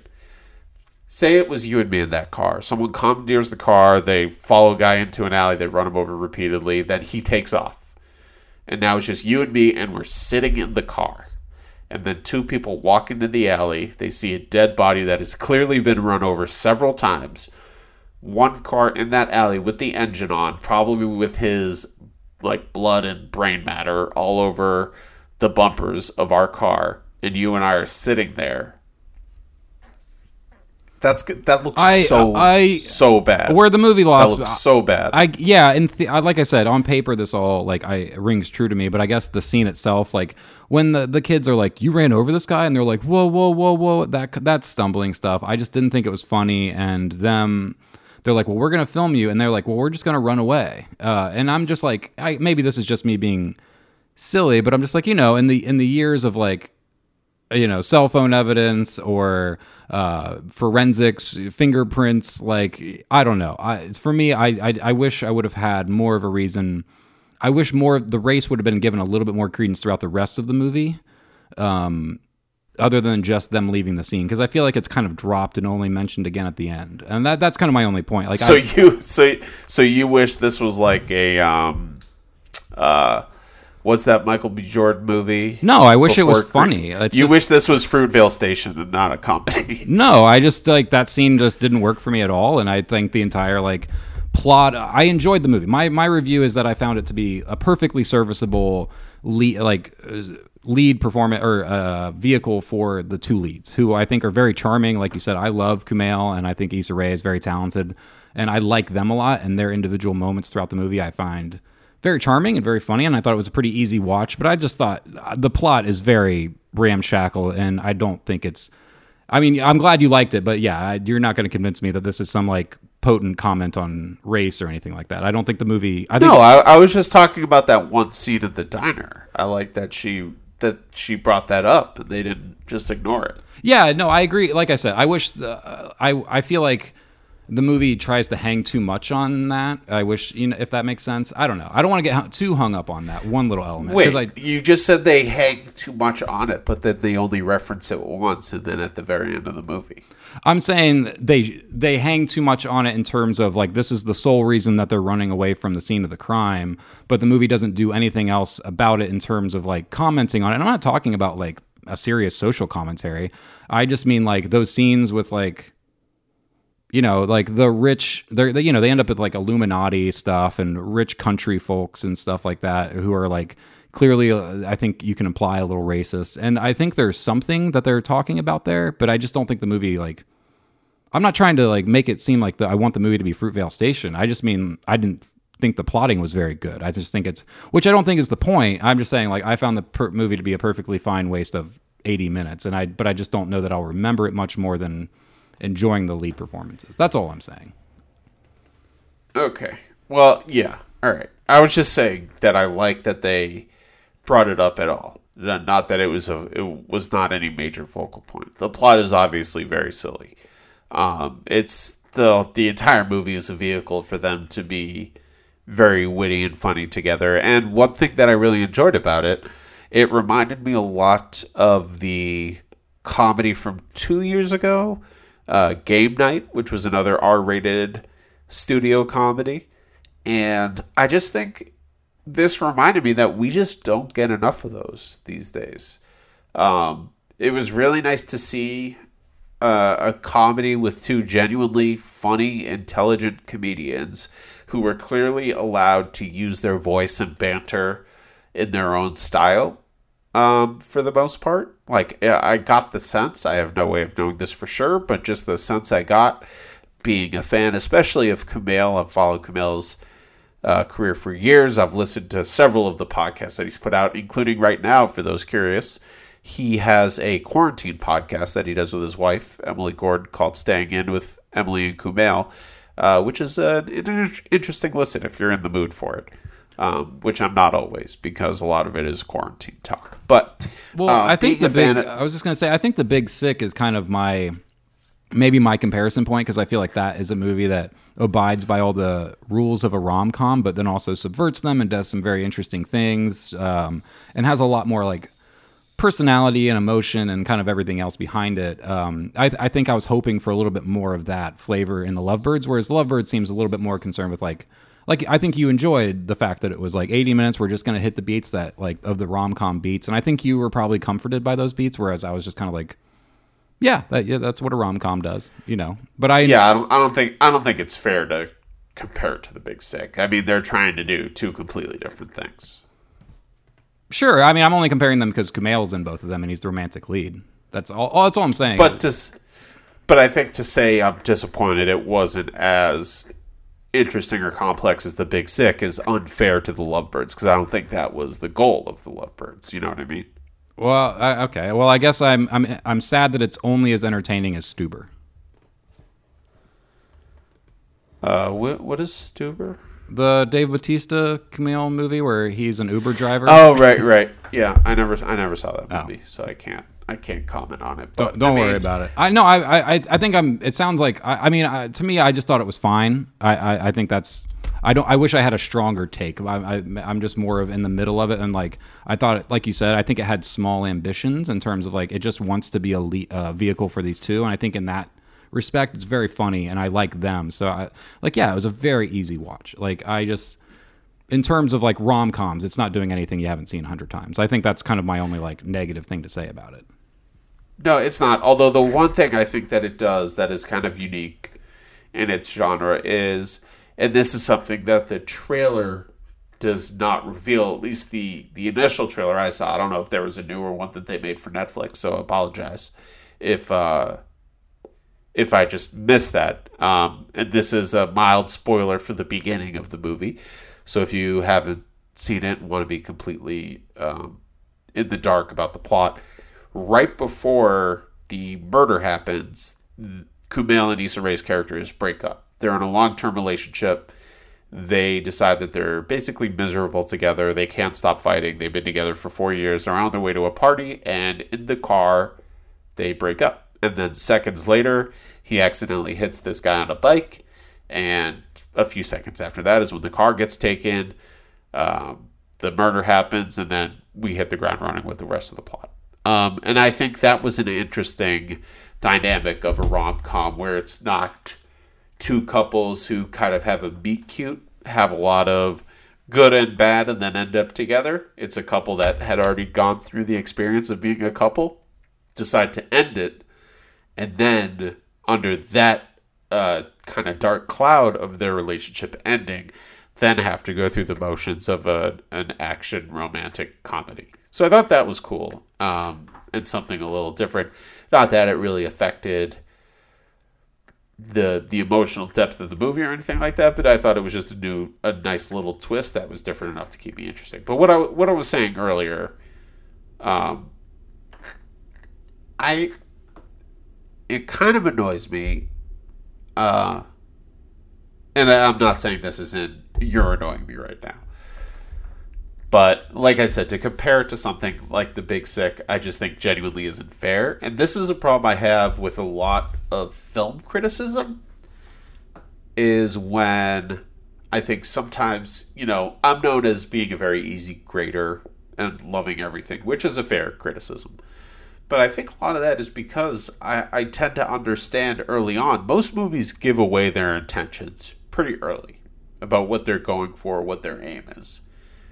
And once I become aware of that, I alter my expectations and how uh, critical or strict I want to be with a particular film because intent is everything, in my opinion. You know, like I think it's uh, a movie like Fruitvale Station and a movie like um, what's another drama that just isn't good. I don't know, but think of any of the million Oscar baity bullshit things. I think it's unfair to compare movies like that on a similar scale, or a movie like this versus a movie like The Big Sick. They're both romantic comedies, but one is clearly going for such deeper insight into the nature of relationships, particularly romantic relationships, but also dealing with race, with family, with trauma, with mortality. I mean, a movie like The Big Sick has such loftier goals, and it, for the most part, succeeded. It's a great movie for those who haven't watched it. While The Lovebirds and The Big Six, Big Sick fit under the same umbrella of a film genre, their aims are completely different. And I think, well, obviously, it's fair to say you like The Big Sick way more, and it's a much better movie. That's because it's kind of trying to be, right? I mean, I guess, but I mean, The Big Sick was also directed by Michael Showalter. I, I mean, like, I know that what you're trying to say in terms of their aims are a bit, a little bit different, but I don't think it's unfair to compare a movie from the same star and director in the same genre. No, but like Paul Thomas Anderson directed Hard Eight and There Will Be Blood. You know, those are two very different movies with very different goals. Yeah, but they're, but I mean, but the they're, these are both the romantic. Com- these are both romantic comedies, though. They're yeah, like they're. I'm just saying, like they're doing two different things within the same genre. I'm not. I'm just. I mean, I'm glad you liked it. I'm. I'm just saying, like I'm. You know, and I agree that you need to like approach each movie with its own terms. I just thought this movie. I think it was trying to do a little bit more. And I just don't think it succeeded. Whereas I think you read it more as like it wasn't trying for much, and therefore like I enjoyed what little it tried for. I mean, to call it little, I think is unfair. I, I think, yeah, I think ultimately it's it's trying to be a much sillier, fun, adventurous comedy than The Big Sick, which is much more character based. I mean, yeah, but like, uh, you know, like it just reminded me of like Date Night or the, you know, with Steve Carell and Tina Fey or any of those other kinds of movies. yeah, like, I, I, yeah, I, I think that's fair. I think it, I think it is like that. I think those are what its aims are. yeah, and I didn't like that movie either. I, mean, like, I'm not saying that as like to trash like the It's, Lovebirds. it's fine if you didn't like it. I, I don't care if you liked it or not. Well, I, I guess uh, to me, it's not beside like the point. I I'm just saying I didn't dislike it because it wasn't as good as The Big Sick. That's not the sole reason I didn't like it. I just thought like the plotting, you know, of them leaving that scene of the car and the their whole like we have to solve their their rationale behind. I understand the rationale of we need to run away from this scene and not report it. The rationale to that to the next scene of being like we need to solve this crime and put our lives in danger. I think is you know a little a little shaggy. That's all I'm saying. That's all I'm saying. It's a little shaggy. And you know, I think Well, it's it, yeah. I think intentionally it's silly. But wait, now you're saying you didn't like it? Did you, I thought you did like it? No, I'm saying I. I'm just saying I did like it, but I just like refuse to like say it's. Uh, you know, I, I I think you're giving it more credit than I'm just I than I am. That's all I'm saying. I liked it. I gave it two and a half out of five. I am right in the middle. I think it is a fine movie. Like, if you like Kumail and Issa, I would recommend it. That's kind of just all. That's really where I stand on it. Like, I Yeah, just don't. just- I think the movie as itself is like. I, I felt like you know, it needed a couple more elements or some some other element needed to pop more. Either it needed to be more romantic or more comedic or more dramatic or something. I don't know. It just felt like it was stuck in this weird middle of I've seen this movie before. I like these leads, and the movie's not trying to do too much different than other movies of this genre, and therefore it didn't Right. stand out that much to me compared to like Right. you know something like The Big Sick, which does try to do a little bit more. And that's all I'm saying is that I, I wish that this movie had either reached for a little bit more or had achieved, or maybe somewhere along the line it didn't achieve what I thought it was trying to. Like I think it could have said a little bit more about race. I mean, it, like I said, it doesn't need to be Fruitvale Station, but you know, it could have gone a little bit more. You know, Okay. Uh, what'd you think of the wrong Missy? I thought it was absolute dog shit, and I'm mad you made me watch it. I, I thought that movie was so funny, man. I, It made me I, I, so um. I'll be honest. I had to fast forward through the middle of it. I, I fast forward through about 20 minutes of it because I was just like, this, this is obnoxious. I hate this. Um, oh no. yeah, I, I really hated it. Like, I, I hate Well, you've always had a terrible sense of humor, especially with comedies. You you have no fun with movies. We've known this for years. yeah, no, like when I shut it off and watched Uncut Gems last night and had a much better time. Uncut Gems sucks. Okay, yo, okay. You didn't you didn't find Lauren Lapkus funny at all? No, I mean she's not playing a real person. Uh, she's. I mean, I like her. I like her. I've, I listened to her podcast. Okay, this is I- what I'm talking about. She's not trying to play a real person. All right, but there's a difference between like exuberant, over the top. Did you not see the film where? Did you not see the point of the movie where she falls off a cliff, like a 150 foot drop, and then just is able to walk away? I don't mind. Like the difference to me between like her is that the rest of the movie's playing it straight. It's different to me if like it's uh, Step Brothers and like there's 20 people in on the joke or the whole movie's dumb. I don't like that David Spade the whole movie is giving her a shitty look. I, I really the David Lauren Lapkus is not the problem of the movie for me. I really, really, really do not like David Spade, and I don't like watching. Okay, well that that's kind of all I care about because I'm a huge Lauren Lapkus fan. Yeah, so I'm yeah. glad that she wasn't. Yeah, no, Lauren Lapkus was not really my problem. I like I thought they gave her a kind of a, an unplayable character in terms of just like she's so inhuman and I like I said, to me it's in comparison to the rest of the characters in the movie who are reacting to her. And it, felt like a kind of Sarah forget the first draft of forgetting Sarah Marshall mixed with uh, just David Spade writing excuses for himself to make out with women who are 20 years younger than him and he has a weird face and weird hair.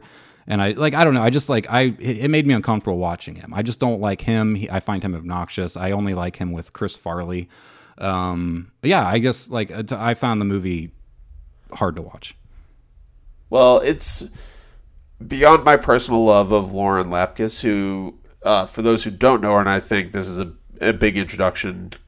She does have a few Uh, lines that really cracked, that made me laugh a few times. I will say, uh, within that, there were a few lines. That's why I gave it one and a half. Was, they were all for Lauren. And this is her biggest role by far. So she's huge in the improv comedy world, especially the podcast comedy world. Um, for those who know Comedy Bang Bang, she's one of the like legendary guests of that show.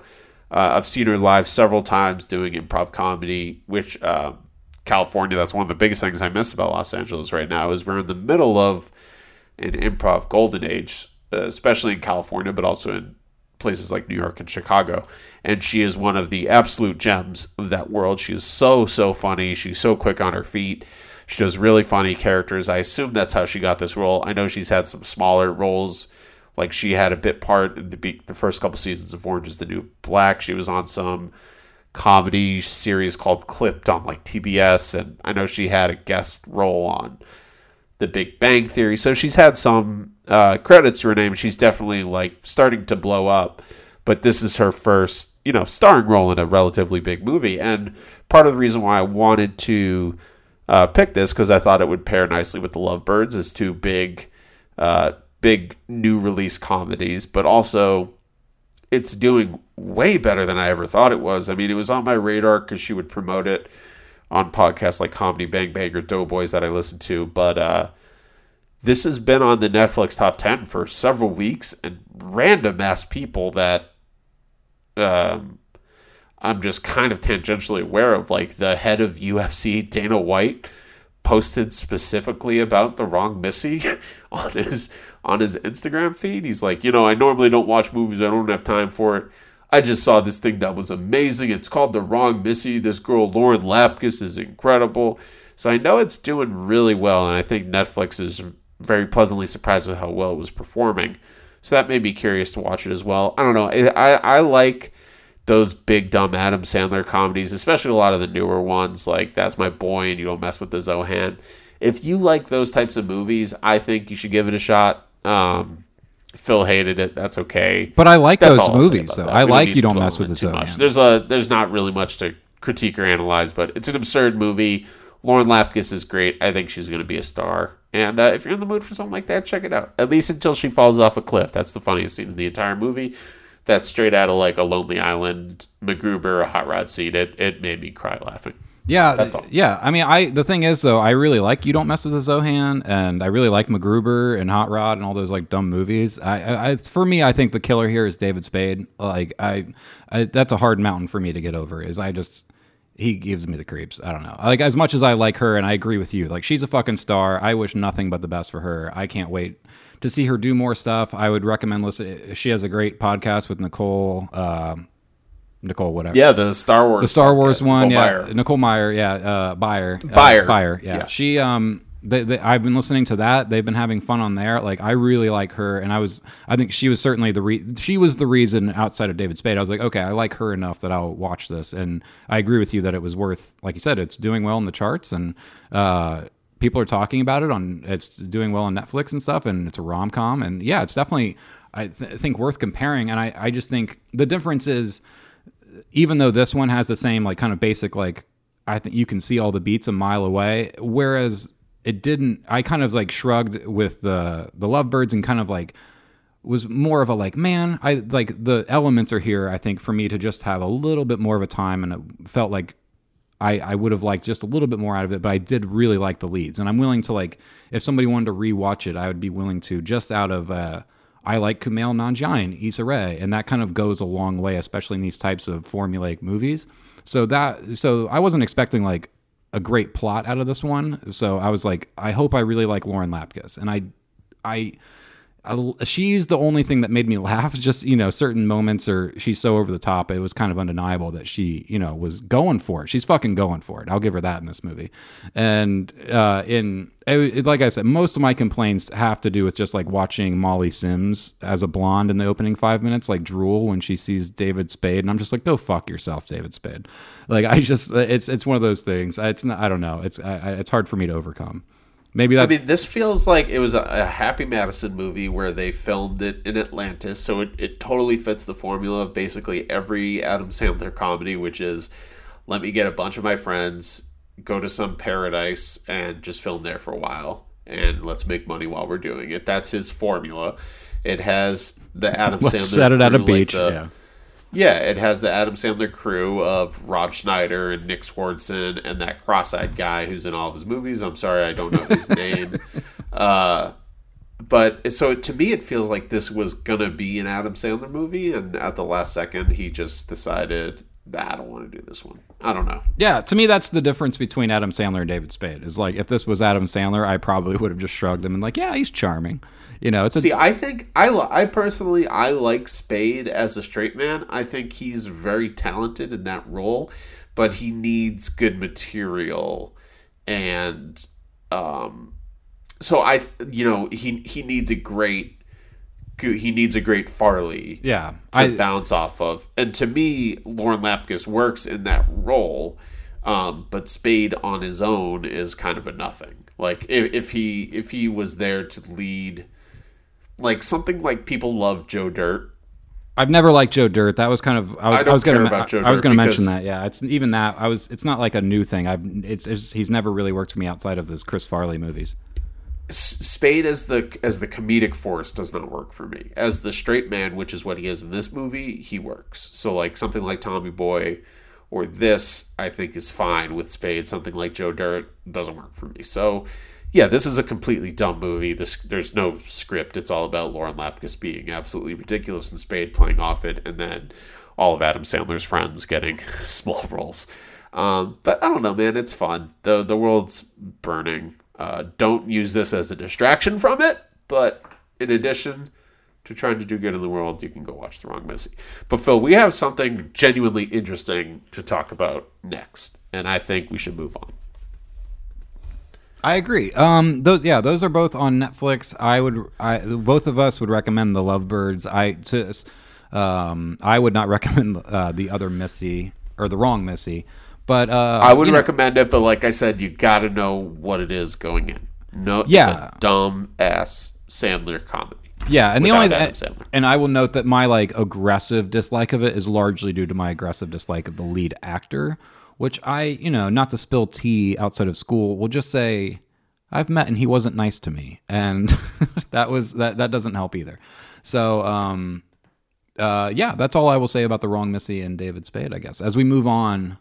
Or as we return, I should say, to the segment that we've been having. Uh, our, this is is this our first ongoing segment that we've ever had on the show? It is, yeah. What what I dubbed our classic blind spot series. This is classic blind spot one, part three of Neon Genesis Evangelion. I, I can't do it, but I hear it every. You're a star. do you ever do you ever skip the credits and it just goes like, "And I play it." Yeah, no, I, I always skip the credits because they're like three minutes long. Uh, yeah, they, they're they long. are very they're long. very long, and I was just so. But yes, I I get that exact same skip intro, and then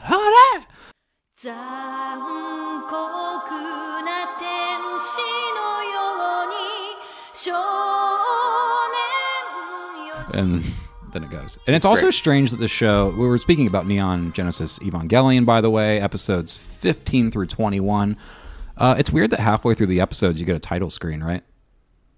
It is very strange. I mean, this show also has um, random uh, like text edits early on in each episode, Yes. which you know the first episode I thought was the credit, and they just decided not to translate the title. But then, like halfway through, they reveal the title. So I don't know what those are because they don't subtitle. I don't know if you know what I'm talking Yeah, about? yeah, I right? know, Those, yeah. those chunks of text in Japanese. One thing I, I think don't know what strange, they are. like I, I'm a pretty fast reader, and I imagine you are too. Like some of those screens, even if like I imagine you're reading in Japanese, are like two frames on like throughout episodes, and I'll just occasionally be Yeah. like, "How did anyone read that?" Like I didn't even. I'd have to pause it, but I don't know. maybe- Yeah, to me, it's like you know this this show. Occasionally, it's an, a, Japanese anime. For those who haven't listened to the previous two episodes, we are watching this show, um, which neither of us have seen before, which I recommended because it's considered one of the high points of television anime. Um, and yeah, the, the, those, especially the ones early on that we're talking about, those really quick flashes of Japanese char- text characters are so fast. And to me, you know, this show has, well, it's very grounded and very heady. Uh, and it's turning into a great show, but um, it has those weird moments of like comic relief where a character will blush and they'll have that. Um, I love the breakfast music that that like kind of bouncy, like do do do do do do, like when everything's yeah, they, they'll have these. Uh, I'm I'm blinking. Well, and who term, but, who like, of course uh, can forget Pen, the pet penguin, who is also throughout the each pet episode. penguin. So they have they have these goofy stereotypes of the genre, and I'm assuming that the text is like that. It's almost like like a comic quote balloon or something like that. That's what that's what I think is happening early on, but I'm not I'm not sure because they're not translating it. But anyway, And- that's not that's not why we want to talk about the show. There's right. much better reasons why. So, all right. So, uh, just to summarize really quick, we watched episodes 15 through 21, and I would just say that the major developments probably begin around. We have we have had three main pilots through the show at this point, and this new uh, set of episodes introduces a uh, fourth pilot who remains a mystery to Shinji for a little while, but we realize it is a fellow student who has bullied him and kind of slowly developed a friendship with him over time in the school. And uh, Shinji, this student is put into a rival Ava, and Shinji is sent out in a battle to rival to in battle to rival this Ava, and they're saying that this Ava is an angel and he needs to battle it. And so when he gets out there, um, he hates being used to to harm another kid who's operating that thing, and he doesn't understand why he's being asked to fight it, and he refuses. So his father pushes him away and takes over. And at that point, there's a kind of a breaking point between Shinji and his father. And Shinji runs away. He's resisting the call. And uh, eventually he returns to save his friends at the city. But when he gets back into battle, it's revealed, and this is kind of, I guess, the major revelations of this stretch of episodes, that the Avas are not actually machines, but they are angels wrapped in armor. So the uh, the pilots are still syncing with them, but it's become clear that it's like a natural being as opposed to an angel. And Shinji gets stuck in a quantum state in his little entry plug. So this melding of body and mind and consciousness opens up the show to some like of the craziest visuals that it's had so far in this kind of dreamscape as Shinji confronts memories and things that have haunted him throughout the show. And uh, meanwhile, we, we spend time with the other NERV crew members as they work to save his body and. Um, and the, the episodes 19 and 20 are particularly full of lengthy digressions into abstraction.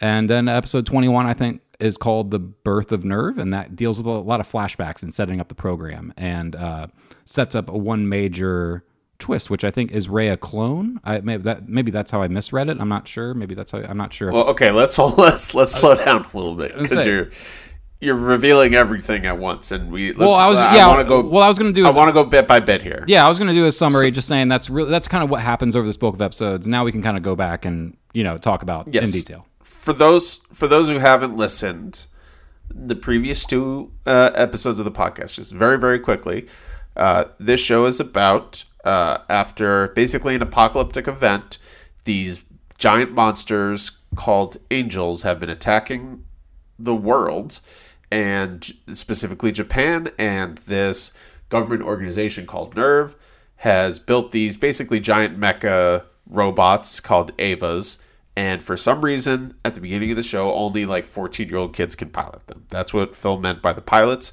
so there have been three main pilots we've been following now there is a fourth um, we are now in basically if we want to split this into fourths like say four quarters we, we basically just watched the third quarter of this show i think is fair to say right Yeah, um, right. approximately Plus a 'cause we have movie. about- yeah, yeah.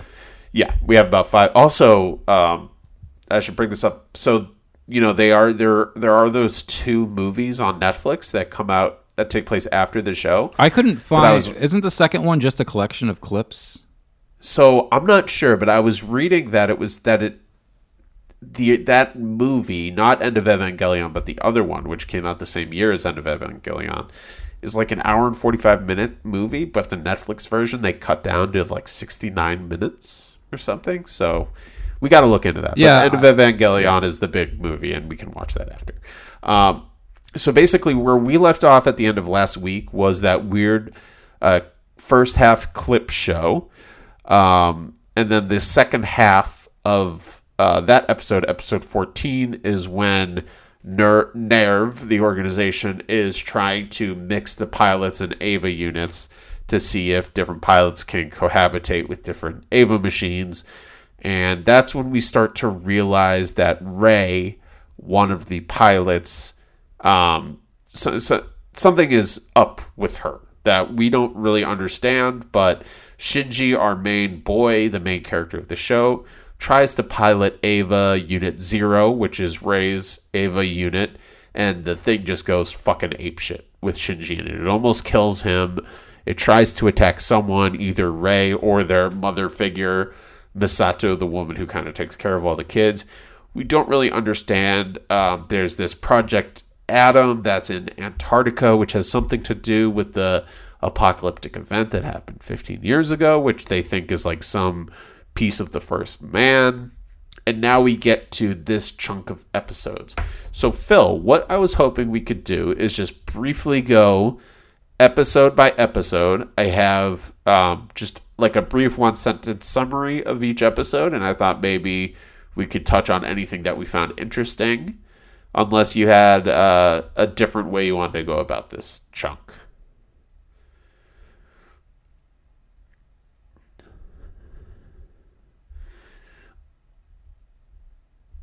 well, let, let, let yeah, let me try this and see if it spurs anything, and if not, we can just talk about it more generally. Okay, so episode 15 is our next is our first episode of this chunk. And that's where we see Misato and Kaji, that kind of stud guy who was uh, responsible for, for bringing the pilot Asuka over. They hook up again.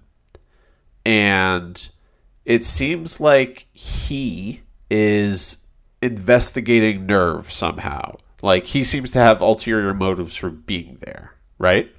And this is he, he's a double agent of some sort, and this is the first episode where we find out that Rei, who we're starting to get suspicious of, is basically being like incubated in this liquid tube way underneath NERV headquarters by Ikari, who's the head of NERV, who's also Shinji's father. That's kind of the big reveal of the first episode. Now, episode 16, which is the second of our chunk, is up until this point of the show, I think the clear best episode so far. Between 1 and 16, this is the best episode. This is when Shinji's statistics as a pilot finally overtake Asuka's and she gets pissed off. We have the 12th angel attack. This is the angel that looks like a big spherical ball, but then becomes a giant shadow on the floor and starts sucking up everything above it buildings, Ava machines, whatever. It ends up taking Shinji down with him. They think it's like a sea that takes him to another universe or something. And this is the first real psychedelic episode where Shinji starts to kind of explore his inner consciousness and deal with like the duality of man and is the Shinji who is himself the same as the Shinji who Rei thinks he is, or Asuka thinks he is, or his dad thinks he is? Are they all the same Shinji, or are they are they all different people? These are the types of thoughts that are going on in Shinji's head. While back at NERV HQ, they're trying to figure out how to defeat this angel who is attacked, who they think is basically like a shadow lake, and how to get Shinji back out of it. And while this happens, Shinji and the Ava unlock something together, and we get this massacre against the Twelfth Angel. He, the the Ava machine appears out of the sphere that's floating above the the ground. It's like an orgy of blood and guts and viscera, and the um uh after that happens, um, the teacher Misato gets very suspicious about the Avas themselves. She starts to think of them perhaps maybe a bit negatively, like maybe they're not the saviors we were hoping they'd be. And this leads us into understanding a bit about the origin of the Avas. And we come to find out that they were a copy of the first angel, or maybe something else.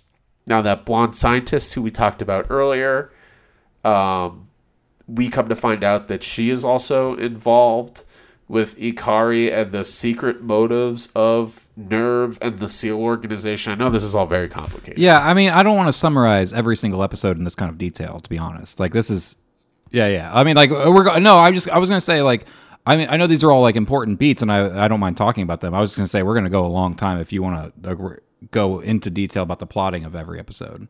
Like, I, I, I would, I'm, you know, just I'm more concerned about time. Okay, go ahead. What do, what do you want to talk about?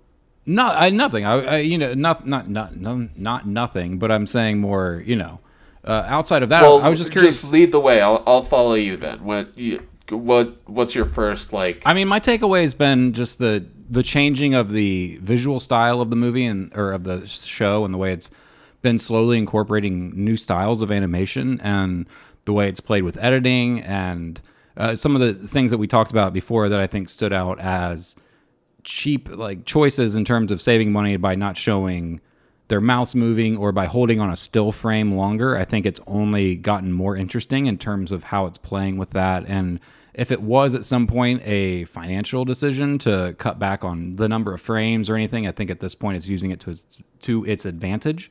And yeah, I think it's. I I mean, I'm really into where it's gone. I think. Lar- yeah, there's one episode where it's like an entire episode of trippy psychedelia, and then the last two minutes are a postcoital sex scene where it's just a still frame of a glass and a cigarette and an ashtray. Yeah, for like For five, minutes yeah, straight. and there's like sex going on during that, or he's like teasing her like in, in the middle of it, and like it's a long. It's like, what are you putting inside me? yeah, and uh, like we're, we're just sitting on a still image, not even animation, one still frame for two minutes long. After the most tripped out Lynchian craziness that you've ever seen in an animated show. Well, yeah, and that on top of, I think there are moments. I think especially because during these episodes, Shinji has been pushed to his breaking point. At this point in the show, he has really come to question his father and what his father's role in all this is. He doesn't quite remember his childhood, I think, as clearly as he maybe initially thinks he does. And part of going back through this whatever you want to call it, like psychological deep dive that the machines are kind of forcing him through as he's in this stasis.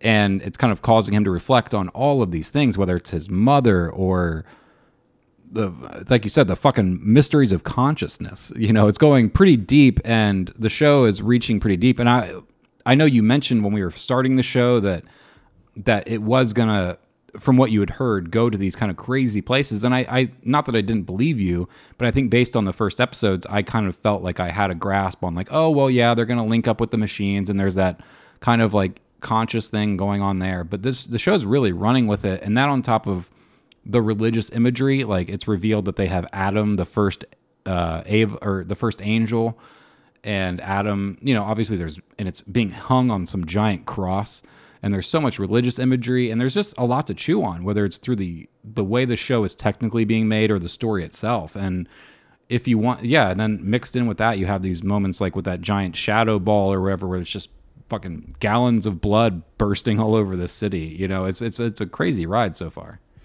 Yeah, there's so much to talk about that it's hard to find a starting point, especially with this group of episodes. This is by far the best stretch of the show so far. Yeah, I agree. Um, coincidentally, so uh, as I was kind of just going through the plot, um, that episode 16 I talked about where Shinji gets trapped inside this one particular angel, um, he ends up eventually uh, coming out of it and destroying the angel. But as a consequence of that, um, the the angel that he was inside, you know, that big lake thing, it tried to assimilate the Ava that uh, Shinji was in, right? So it tries to assimilate Shinji as well. And as a result of that, um, Shinji and his Ava machine now are like hyper linked together. Now, what ends up happening, as you said, they end up getting. Uh, there's this crazy thing that happens in Nevada, which is the second NERV station. The whole thing uh, disappears. They lose an Ava machine. They lose the entire base. There's one left over Ava machine that they ship to Japan, and they're looking for a fourth pilot, which ends up being one of Shinji's male friends. He is forced to fight. Shinji is forced to fight that pilot and that Ava machine at the orders of his dad. He refuses. They put in this dummy pilot machine, which is uh, modeled after Rei's personality, to take over. And Shinji's pilot, uh, or I'm sorry, Shinji's Ava against his will, massacres this Ava slash angel.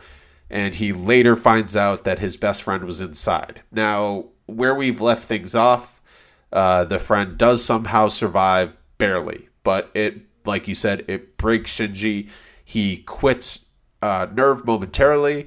He tells his dad he never wants to see him again. He's getting these weird memories where he thinks his dad murdered his mom. And his mom's body isn't even in the grave where they go to uh, remember and memorialize uh, Ikari's wife slash Shinji's mom.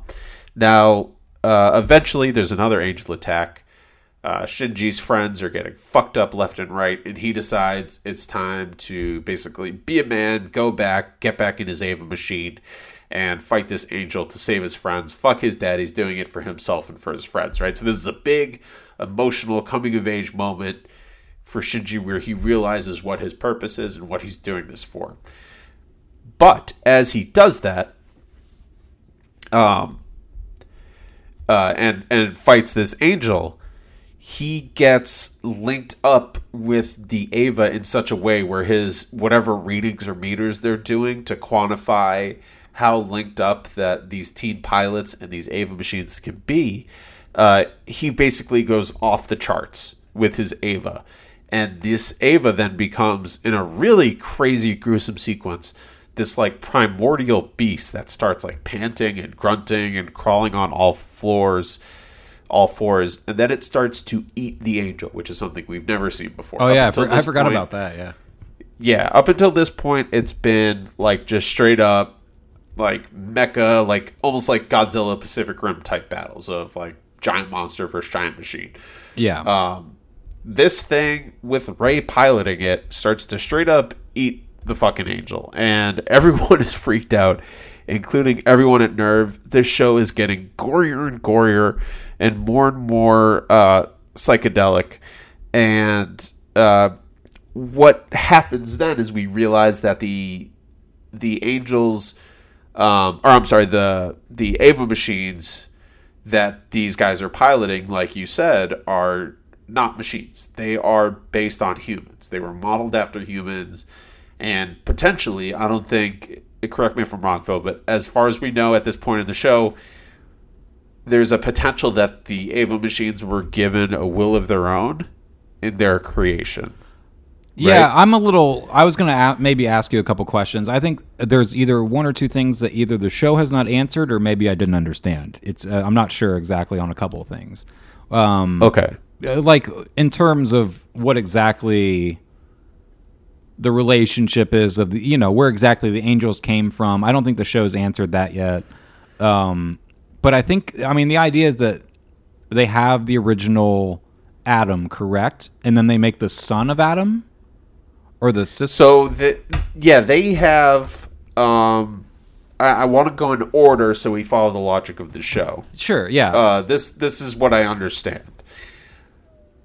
So there is we got this hint of this Project Adam that the Human Instrumentality Project is doing, which is headed by Ikari, which is Shinji's father, and this SEELE Project, which is like basically the the shadow organization behind NERV. And what we come to understand is Adam himself was this basically the first angel, which is like this this god being that is modeled off of humans but is something beyond humanity. And that's why these that's why these giant mech robots, which actually aren't robots but are humanoids, are called Ava in the sense of Adam and Eve, Adam and Ava. So the Avas are modeled after Adam, which is this primordial man, this this uh, uber human. And it seems like what we've come to understand is uh, the ulterior purposes for Shinji's dad, who runs NERV, which is theoretically to protect humanity from the the attacks of these angels, is really to try to create the next evolution in mankind, something beyond humanity, some type of new godlike form, some blend between uh, humans as we know them now, the Ava machines that they're using, the angels that they are quote unquote fighting, but they're maybe not really fighting, but just trying to understand, and beyond. That we don't know yet. What we do know, we've been getting these little breadcrumbs, is that somehow connected, like we said, to 14 year olds. Kids around this age are very important, and specifically the kids in Shinji's school. All three pilots attend the same class, as does the fourth pilot, his buddy, uh, whose sister was hurt very early on. We talked about uh, in, I think, Shinji's first battle with an angel. He's the guy whose sister got hurt, and then he punches Shinji out, and they eventually become friends. He's now the fourth pilot. So there's there's all these little clues that we get, um, but basically where we've left off is uh, Shinji quits and then comes back. It looks like Rei sacrifices herself by detonating a bomb to try to defeat this one angel that eventually causes Shinji to come back and fight the angel.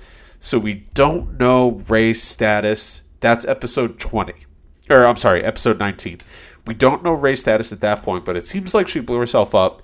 Then Shinji comes back. Then he turns his Ava unit into this, like I said, this primal beast that eats the Yeah. angel that he was fighting. It says he like syncs we- up 400% with it.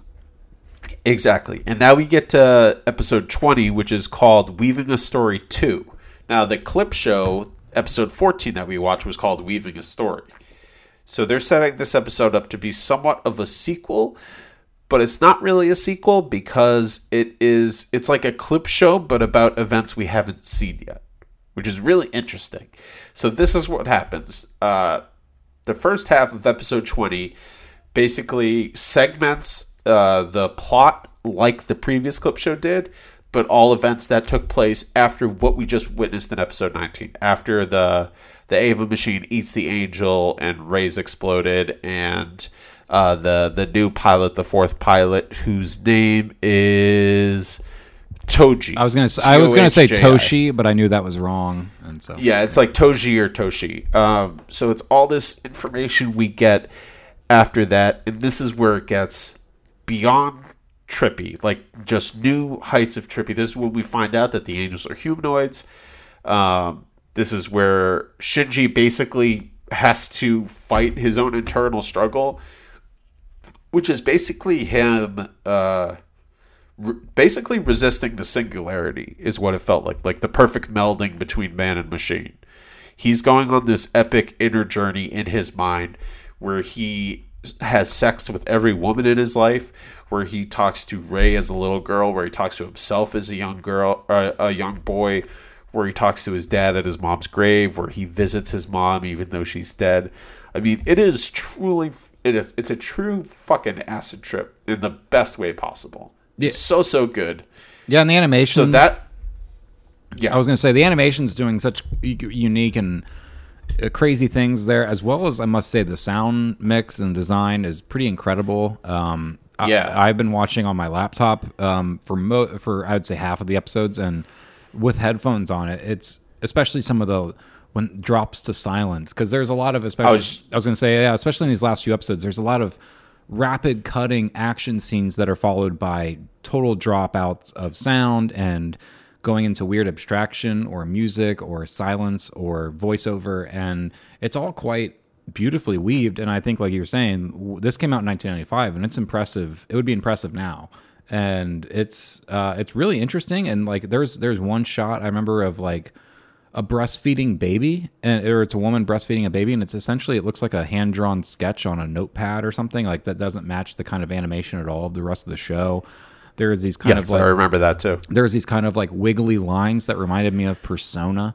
Um, there's shots of uh, shinji on a train that uh, i have to believe were influential to miyazaki on spirited away. I kept thinking of Yep. uh, no face on the train that was in spirited away when during those scenes. And uh, and as we talked about in an earlier episode the creator of this show would go on to voice one of the lead characters in a miyazaki movie so i think it's safe to say that miyazaki saw this and yeah, I mean, like I've just been really taken by the craft and the the very clever use of the limitations that I think are pretty obvious, but I what they're doing with those limitations is pretty incredible. And I think like what we said earlier is true when we started reading like by episode 16 it really I think starts to div- div- diverge from the monster of the week just battling robots in the city. If that's what you think the show is, um, it definitely gets into a lot more than that. And I'm, I'm very, tr- frankly, very excited to see where it ends. Me too. And uh, something I really want to give it credit for, besides the aesthetics, which we've raved about for the past 20 minutes, the plot is getting so convoluted and it's really it's really trying to be about everything like literally everything Yeah, like And it's still- religion, it's- sex, science, blah blah blah. Yeah, yeah like the the notions of self but also like the fate of the universe and even though it's it's going for all of those goals it's still able to dole out information in a very interesting way so like we we have that second clip show which is called weaving story to oral stage which goes back to um, psychology and psychoanalysis like the oral stage of of human beings happens early on in their life. And you could say the same thing that that's what the show is trying to talk about with the basically the stage of where the evas are at in their life. And that also goes back to there's an earlier episode uh I, actually i think the episode right before is called introjection which is where uh um which is where Shinji and the Eva become so linked that he becomes an animal. That's the episode where he eats the angel. That episode is called Interjection. Interjection is a noun directly lifted from psychoanalysis. And that word, introjection, not interjection, introjection means an unconscious process by which a person incorporates into his or her own psychic apparatus the characteristics of another person or object. So, this idea of assimilation or melding between two consciousnesses or two bodies or two life forms or whatever.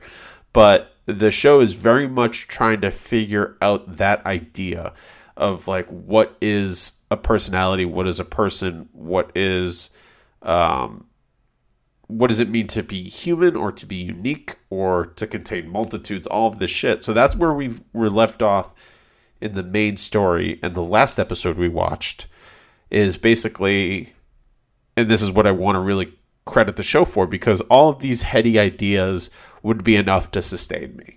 But then the last episode we watched is almost works as like a flashback episode to give us all of this background information that we've been kind of dying to know about like what happened in the year 2000 when the second impact took place how did all these major called figureheads the- of NERV Yeah, it's called The Birth of NERV, and it really goes into just how everyone got there. All the side characters, Yeah. more than Shinji. It's about. It's kind of the episode that drops Shinji and is like, "All right, here's how everyone else got here." Yeah, because what has happened in the the current timeline of the show is that double agent guy we were talking about has quote unquote kidnapped the heads of NERV um, and has forced the professor who's basically Ikari's sidekick to stand up to Project SEELE and he goes and speaks before this council and they're all basically giant monoliths like something out of 2001 that's what I these thought. like yeah,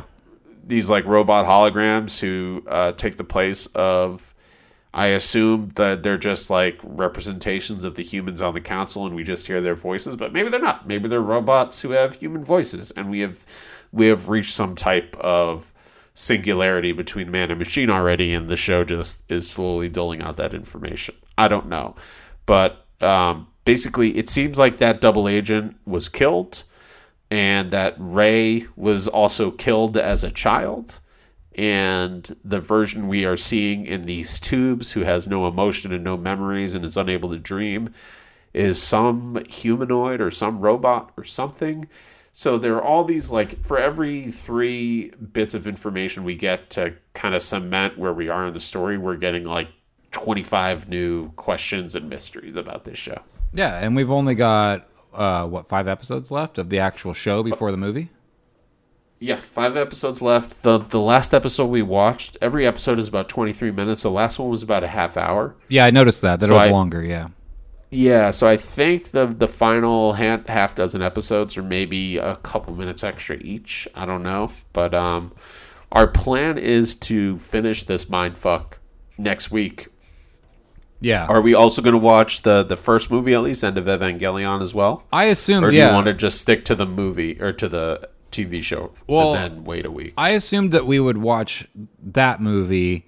Um, and what, like I said, when I looked at the second movie, it said it, the summary of it was like a collection of clips summarizing the events of the series or something like that. And I was like, oh, well, Okay. I, I don't know that we need to watch that. And I'll look into it more because I, I that's not what I saw, but who knows? We, we'll have to figure that out. Yeah, well, yeah, we're we're flying blind here. But regardless, I, I'm I'm perfectly fine with next week doing episodes 22 through 26, and then the end of Evangelion as the movie. Cool. Mixed with what other, I I guess we'll talk shop on mic here a little bit, like about what we want to do next week. But um, there's Shirley that comes out with uh, Elisabeth Moss. We could talk about uh, uh, Space Force, the new Steve Carell Netflix thing. There's uh, Mrs. America, that FX show that just wrapped up that I've seen all of and I wouldn't mind talking about, but um, I, I don't think you've watched.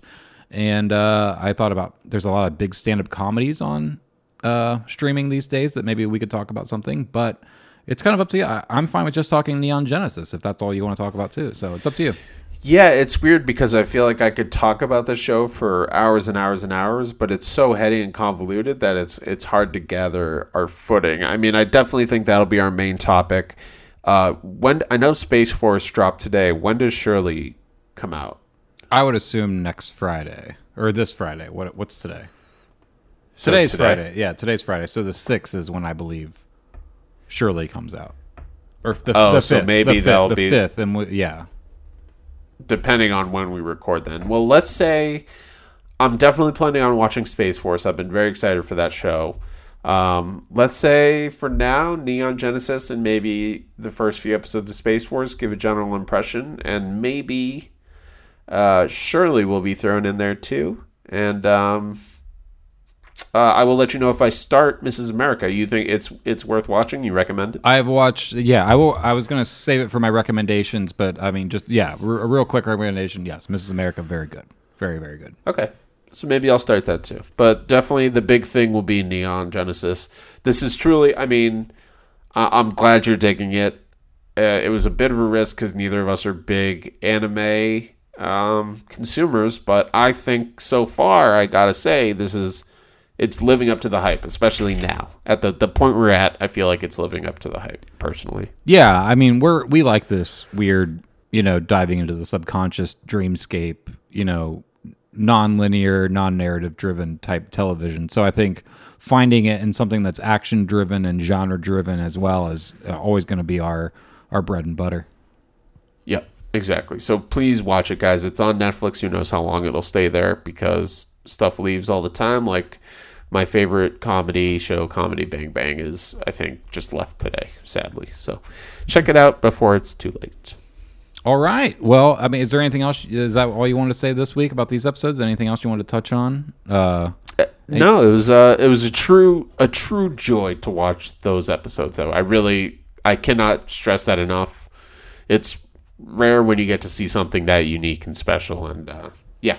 So I'm I'm very happy I got to see that. Uh, the only thing, like side notes I made that are not important notes, but they made me laugh. Um, I'm a big fan of the battery plugs and the fact that I just think that's a good story device in terms of giving them limited time and limited energy and kind of like restricting their movement. I like that they have these fucking like you know anyone with a vacuum cleaner who's had to vacuum around a corner will understand what they're trying to deal with in terms of get, Yeah. getting around these cities with these plugs. That cracks me up. I think that's a fun detail. And I also I don't know if this has made you laugh, but it also kind of makes me laugh that you have these giant Evas who are being operated and all they have are giant knives and giant guns. like the giant guns. There's one episode where uh, Asaku, oh God, why can't I ever remember her name? Asuka, Asuka, when she just goes nuts on a on an angel, and she just starts firing bigger and bigger guns, and I'm like, so did they have to build like 60 foot long guns subatomic, you like submachine guns? That shit really cracked Instead me up. of- I actually had to sit back and think about it. and they don't even try to like attack them really any other way except for the Evas, do they? That's Uh, no, but I mean the the only other the only time a non Eva has defeated an angel is that like microbiotic one that basically became a computer virus. Oh, yeah, the, yeah, the yeah. one the the one scientist uh, whose mother's brain is inside the Magi supercomputers defeated it. But other than that, it's always been uh, like might on might. But the one thing I, I gotta say, this show is especially these last couple episodes as it's gotten trippier. It's also gotten way gorier. yeah, It's they're, gotten they're super yeah, violent a lot of blood. and bloody. Um, but what I like about that, uh, besides being a horror fan and being okay with violence in my entertainment, it's not glorifying the violence, which the show has never been about. Even when it was just a Monster of the Week show, it was never about the glorification of it because even back then it was dealing with like the the long-standing trauma of Shinji, you know, first piloting one of those things and dealing with the destruction of another being. Um, and it's about you know like this post-apocalyptic environment and the the trauma that everyone is dealing with and i like that even though the actual battle scenes are super cool and unique and, and different every time it's never about just like the glorification of the violence for the sake of that like it's always about something deeper which i really appreciate I agree. I'm excited to continue. I'm and uh, once again, I thank you for kind of pushing me to watch it because I don't think I would have otherwise. Oh yeah man All right. Well, uh, Tom, that is our show for the week. Why don't you tell the people what you would recommend they check out other than uh, Neon Genesis and all the other things we talked about besides Miss Carly Rae Jepsen and such? Yeah, so I'm, I'm on book three of the Mistborn, the Brandon Sanderson fantasy series. Um, it's been very enjoyable. Those came out at the the in the aughts, uh, ten or twelve years ago. Um, and coincidentally, uh, the way Shinji kind of links up with his Eva, like super links up when the, the Eva turns into a, a beast, it's very similar to uh, the plot of these books. Um, there are these, you know, hyper humans called allomancers who can use metals to make them either super strong or fast or, you know, see very well in the dark. And basically, they have to, a human being has to like snap. Like they have to deal with some super traumatic event in their life or like be on the verge of death. And that will allow them to snap and like unleash their their hidden abilities to um, manipulate metal certain metals in certain ways to give them enhanced human abilities.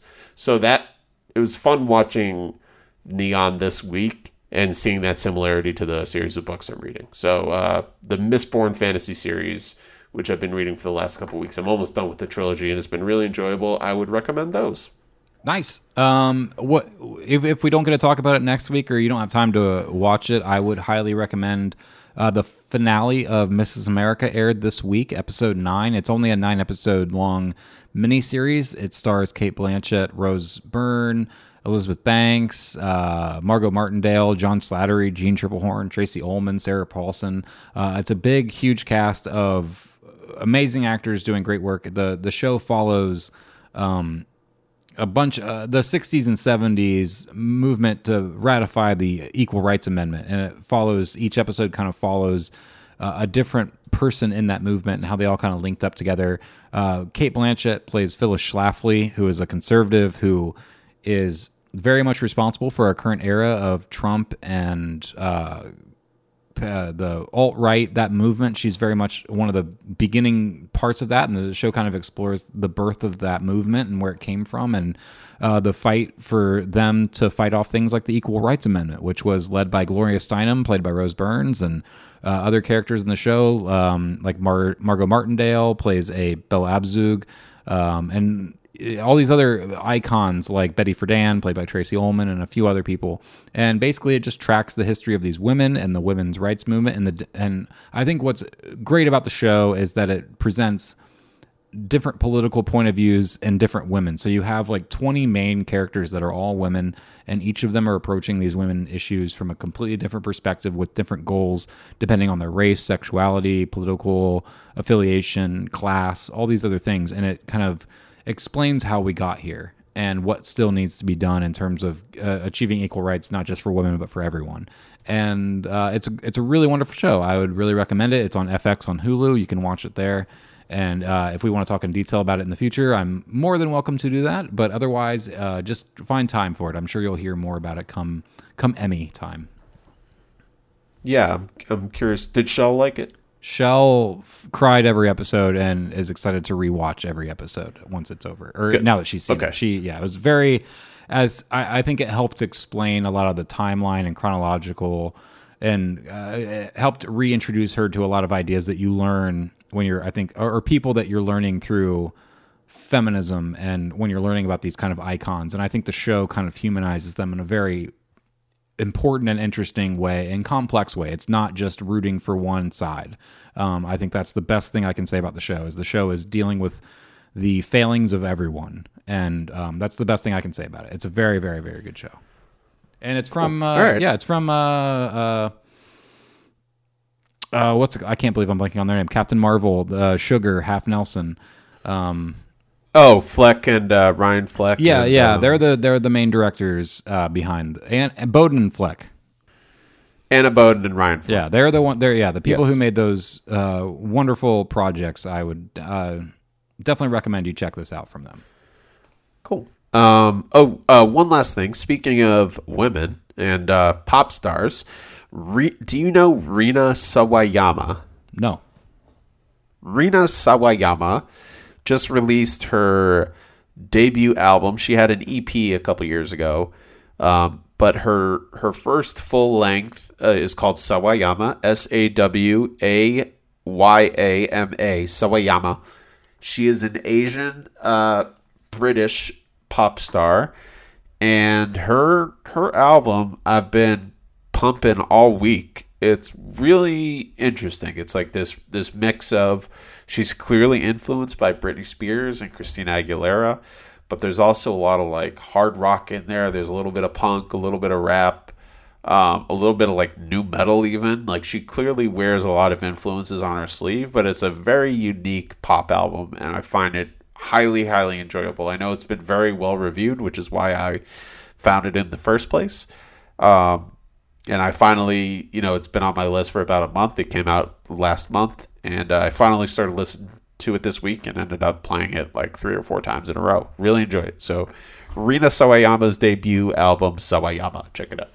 All right, that is the show for this week, I believe. Right? we good? Yep. All right, Yep. let's let's call it the show for the week. Please make sure you subscribe, rate, and review the show. Every one of those helps us out. Thank you, Zach Pitts, for the theme music. Please check us out online. Leave us some comments. Let us know what you think. You can check us out on YouTube, as well as finding Tom at Bindi Tom Bindi. That's all one word. And you can find me at Phil Wiedenheft on Twitter and uh, or Phil Wiedenheft on Letterboxd. That's actually probably where you'll find me doing more updating. So look for us there. And uh, Tom, I'll see you next week, buddy, where we will be discussing. We'll figure it out, but we're going to definitely wrap up Neon Genesis Evangelion and might add something else on top of that. It'll be a nice little surprise. Hell yeah. See you next week, Phil. Love you. Love everybody. Uh, justice for George Floyd. Absolutely. Black Lives Matter.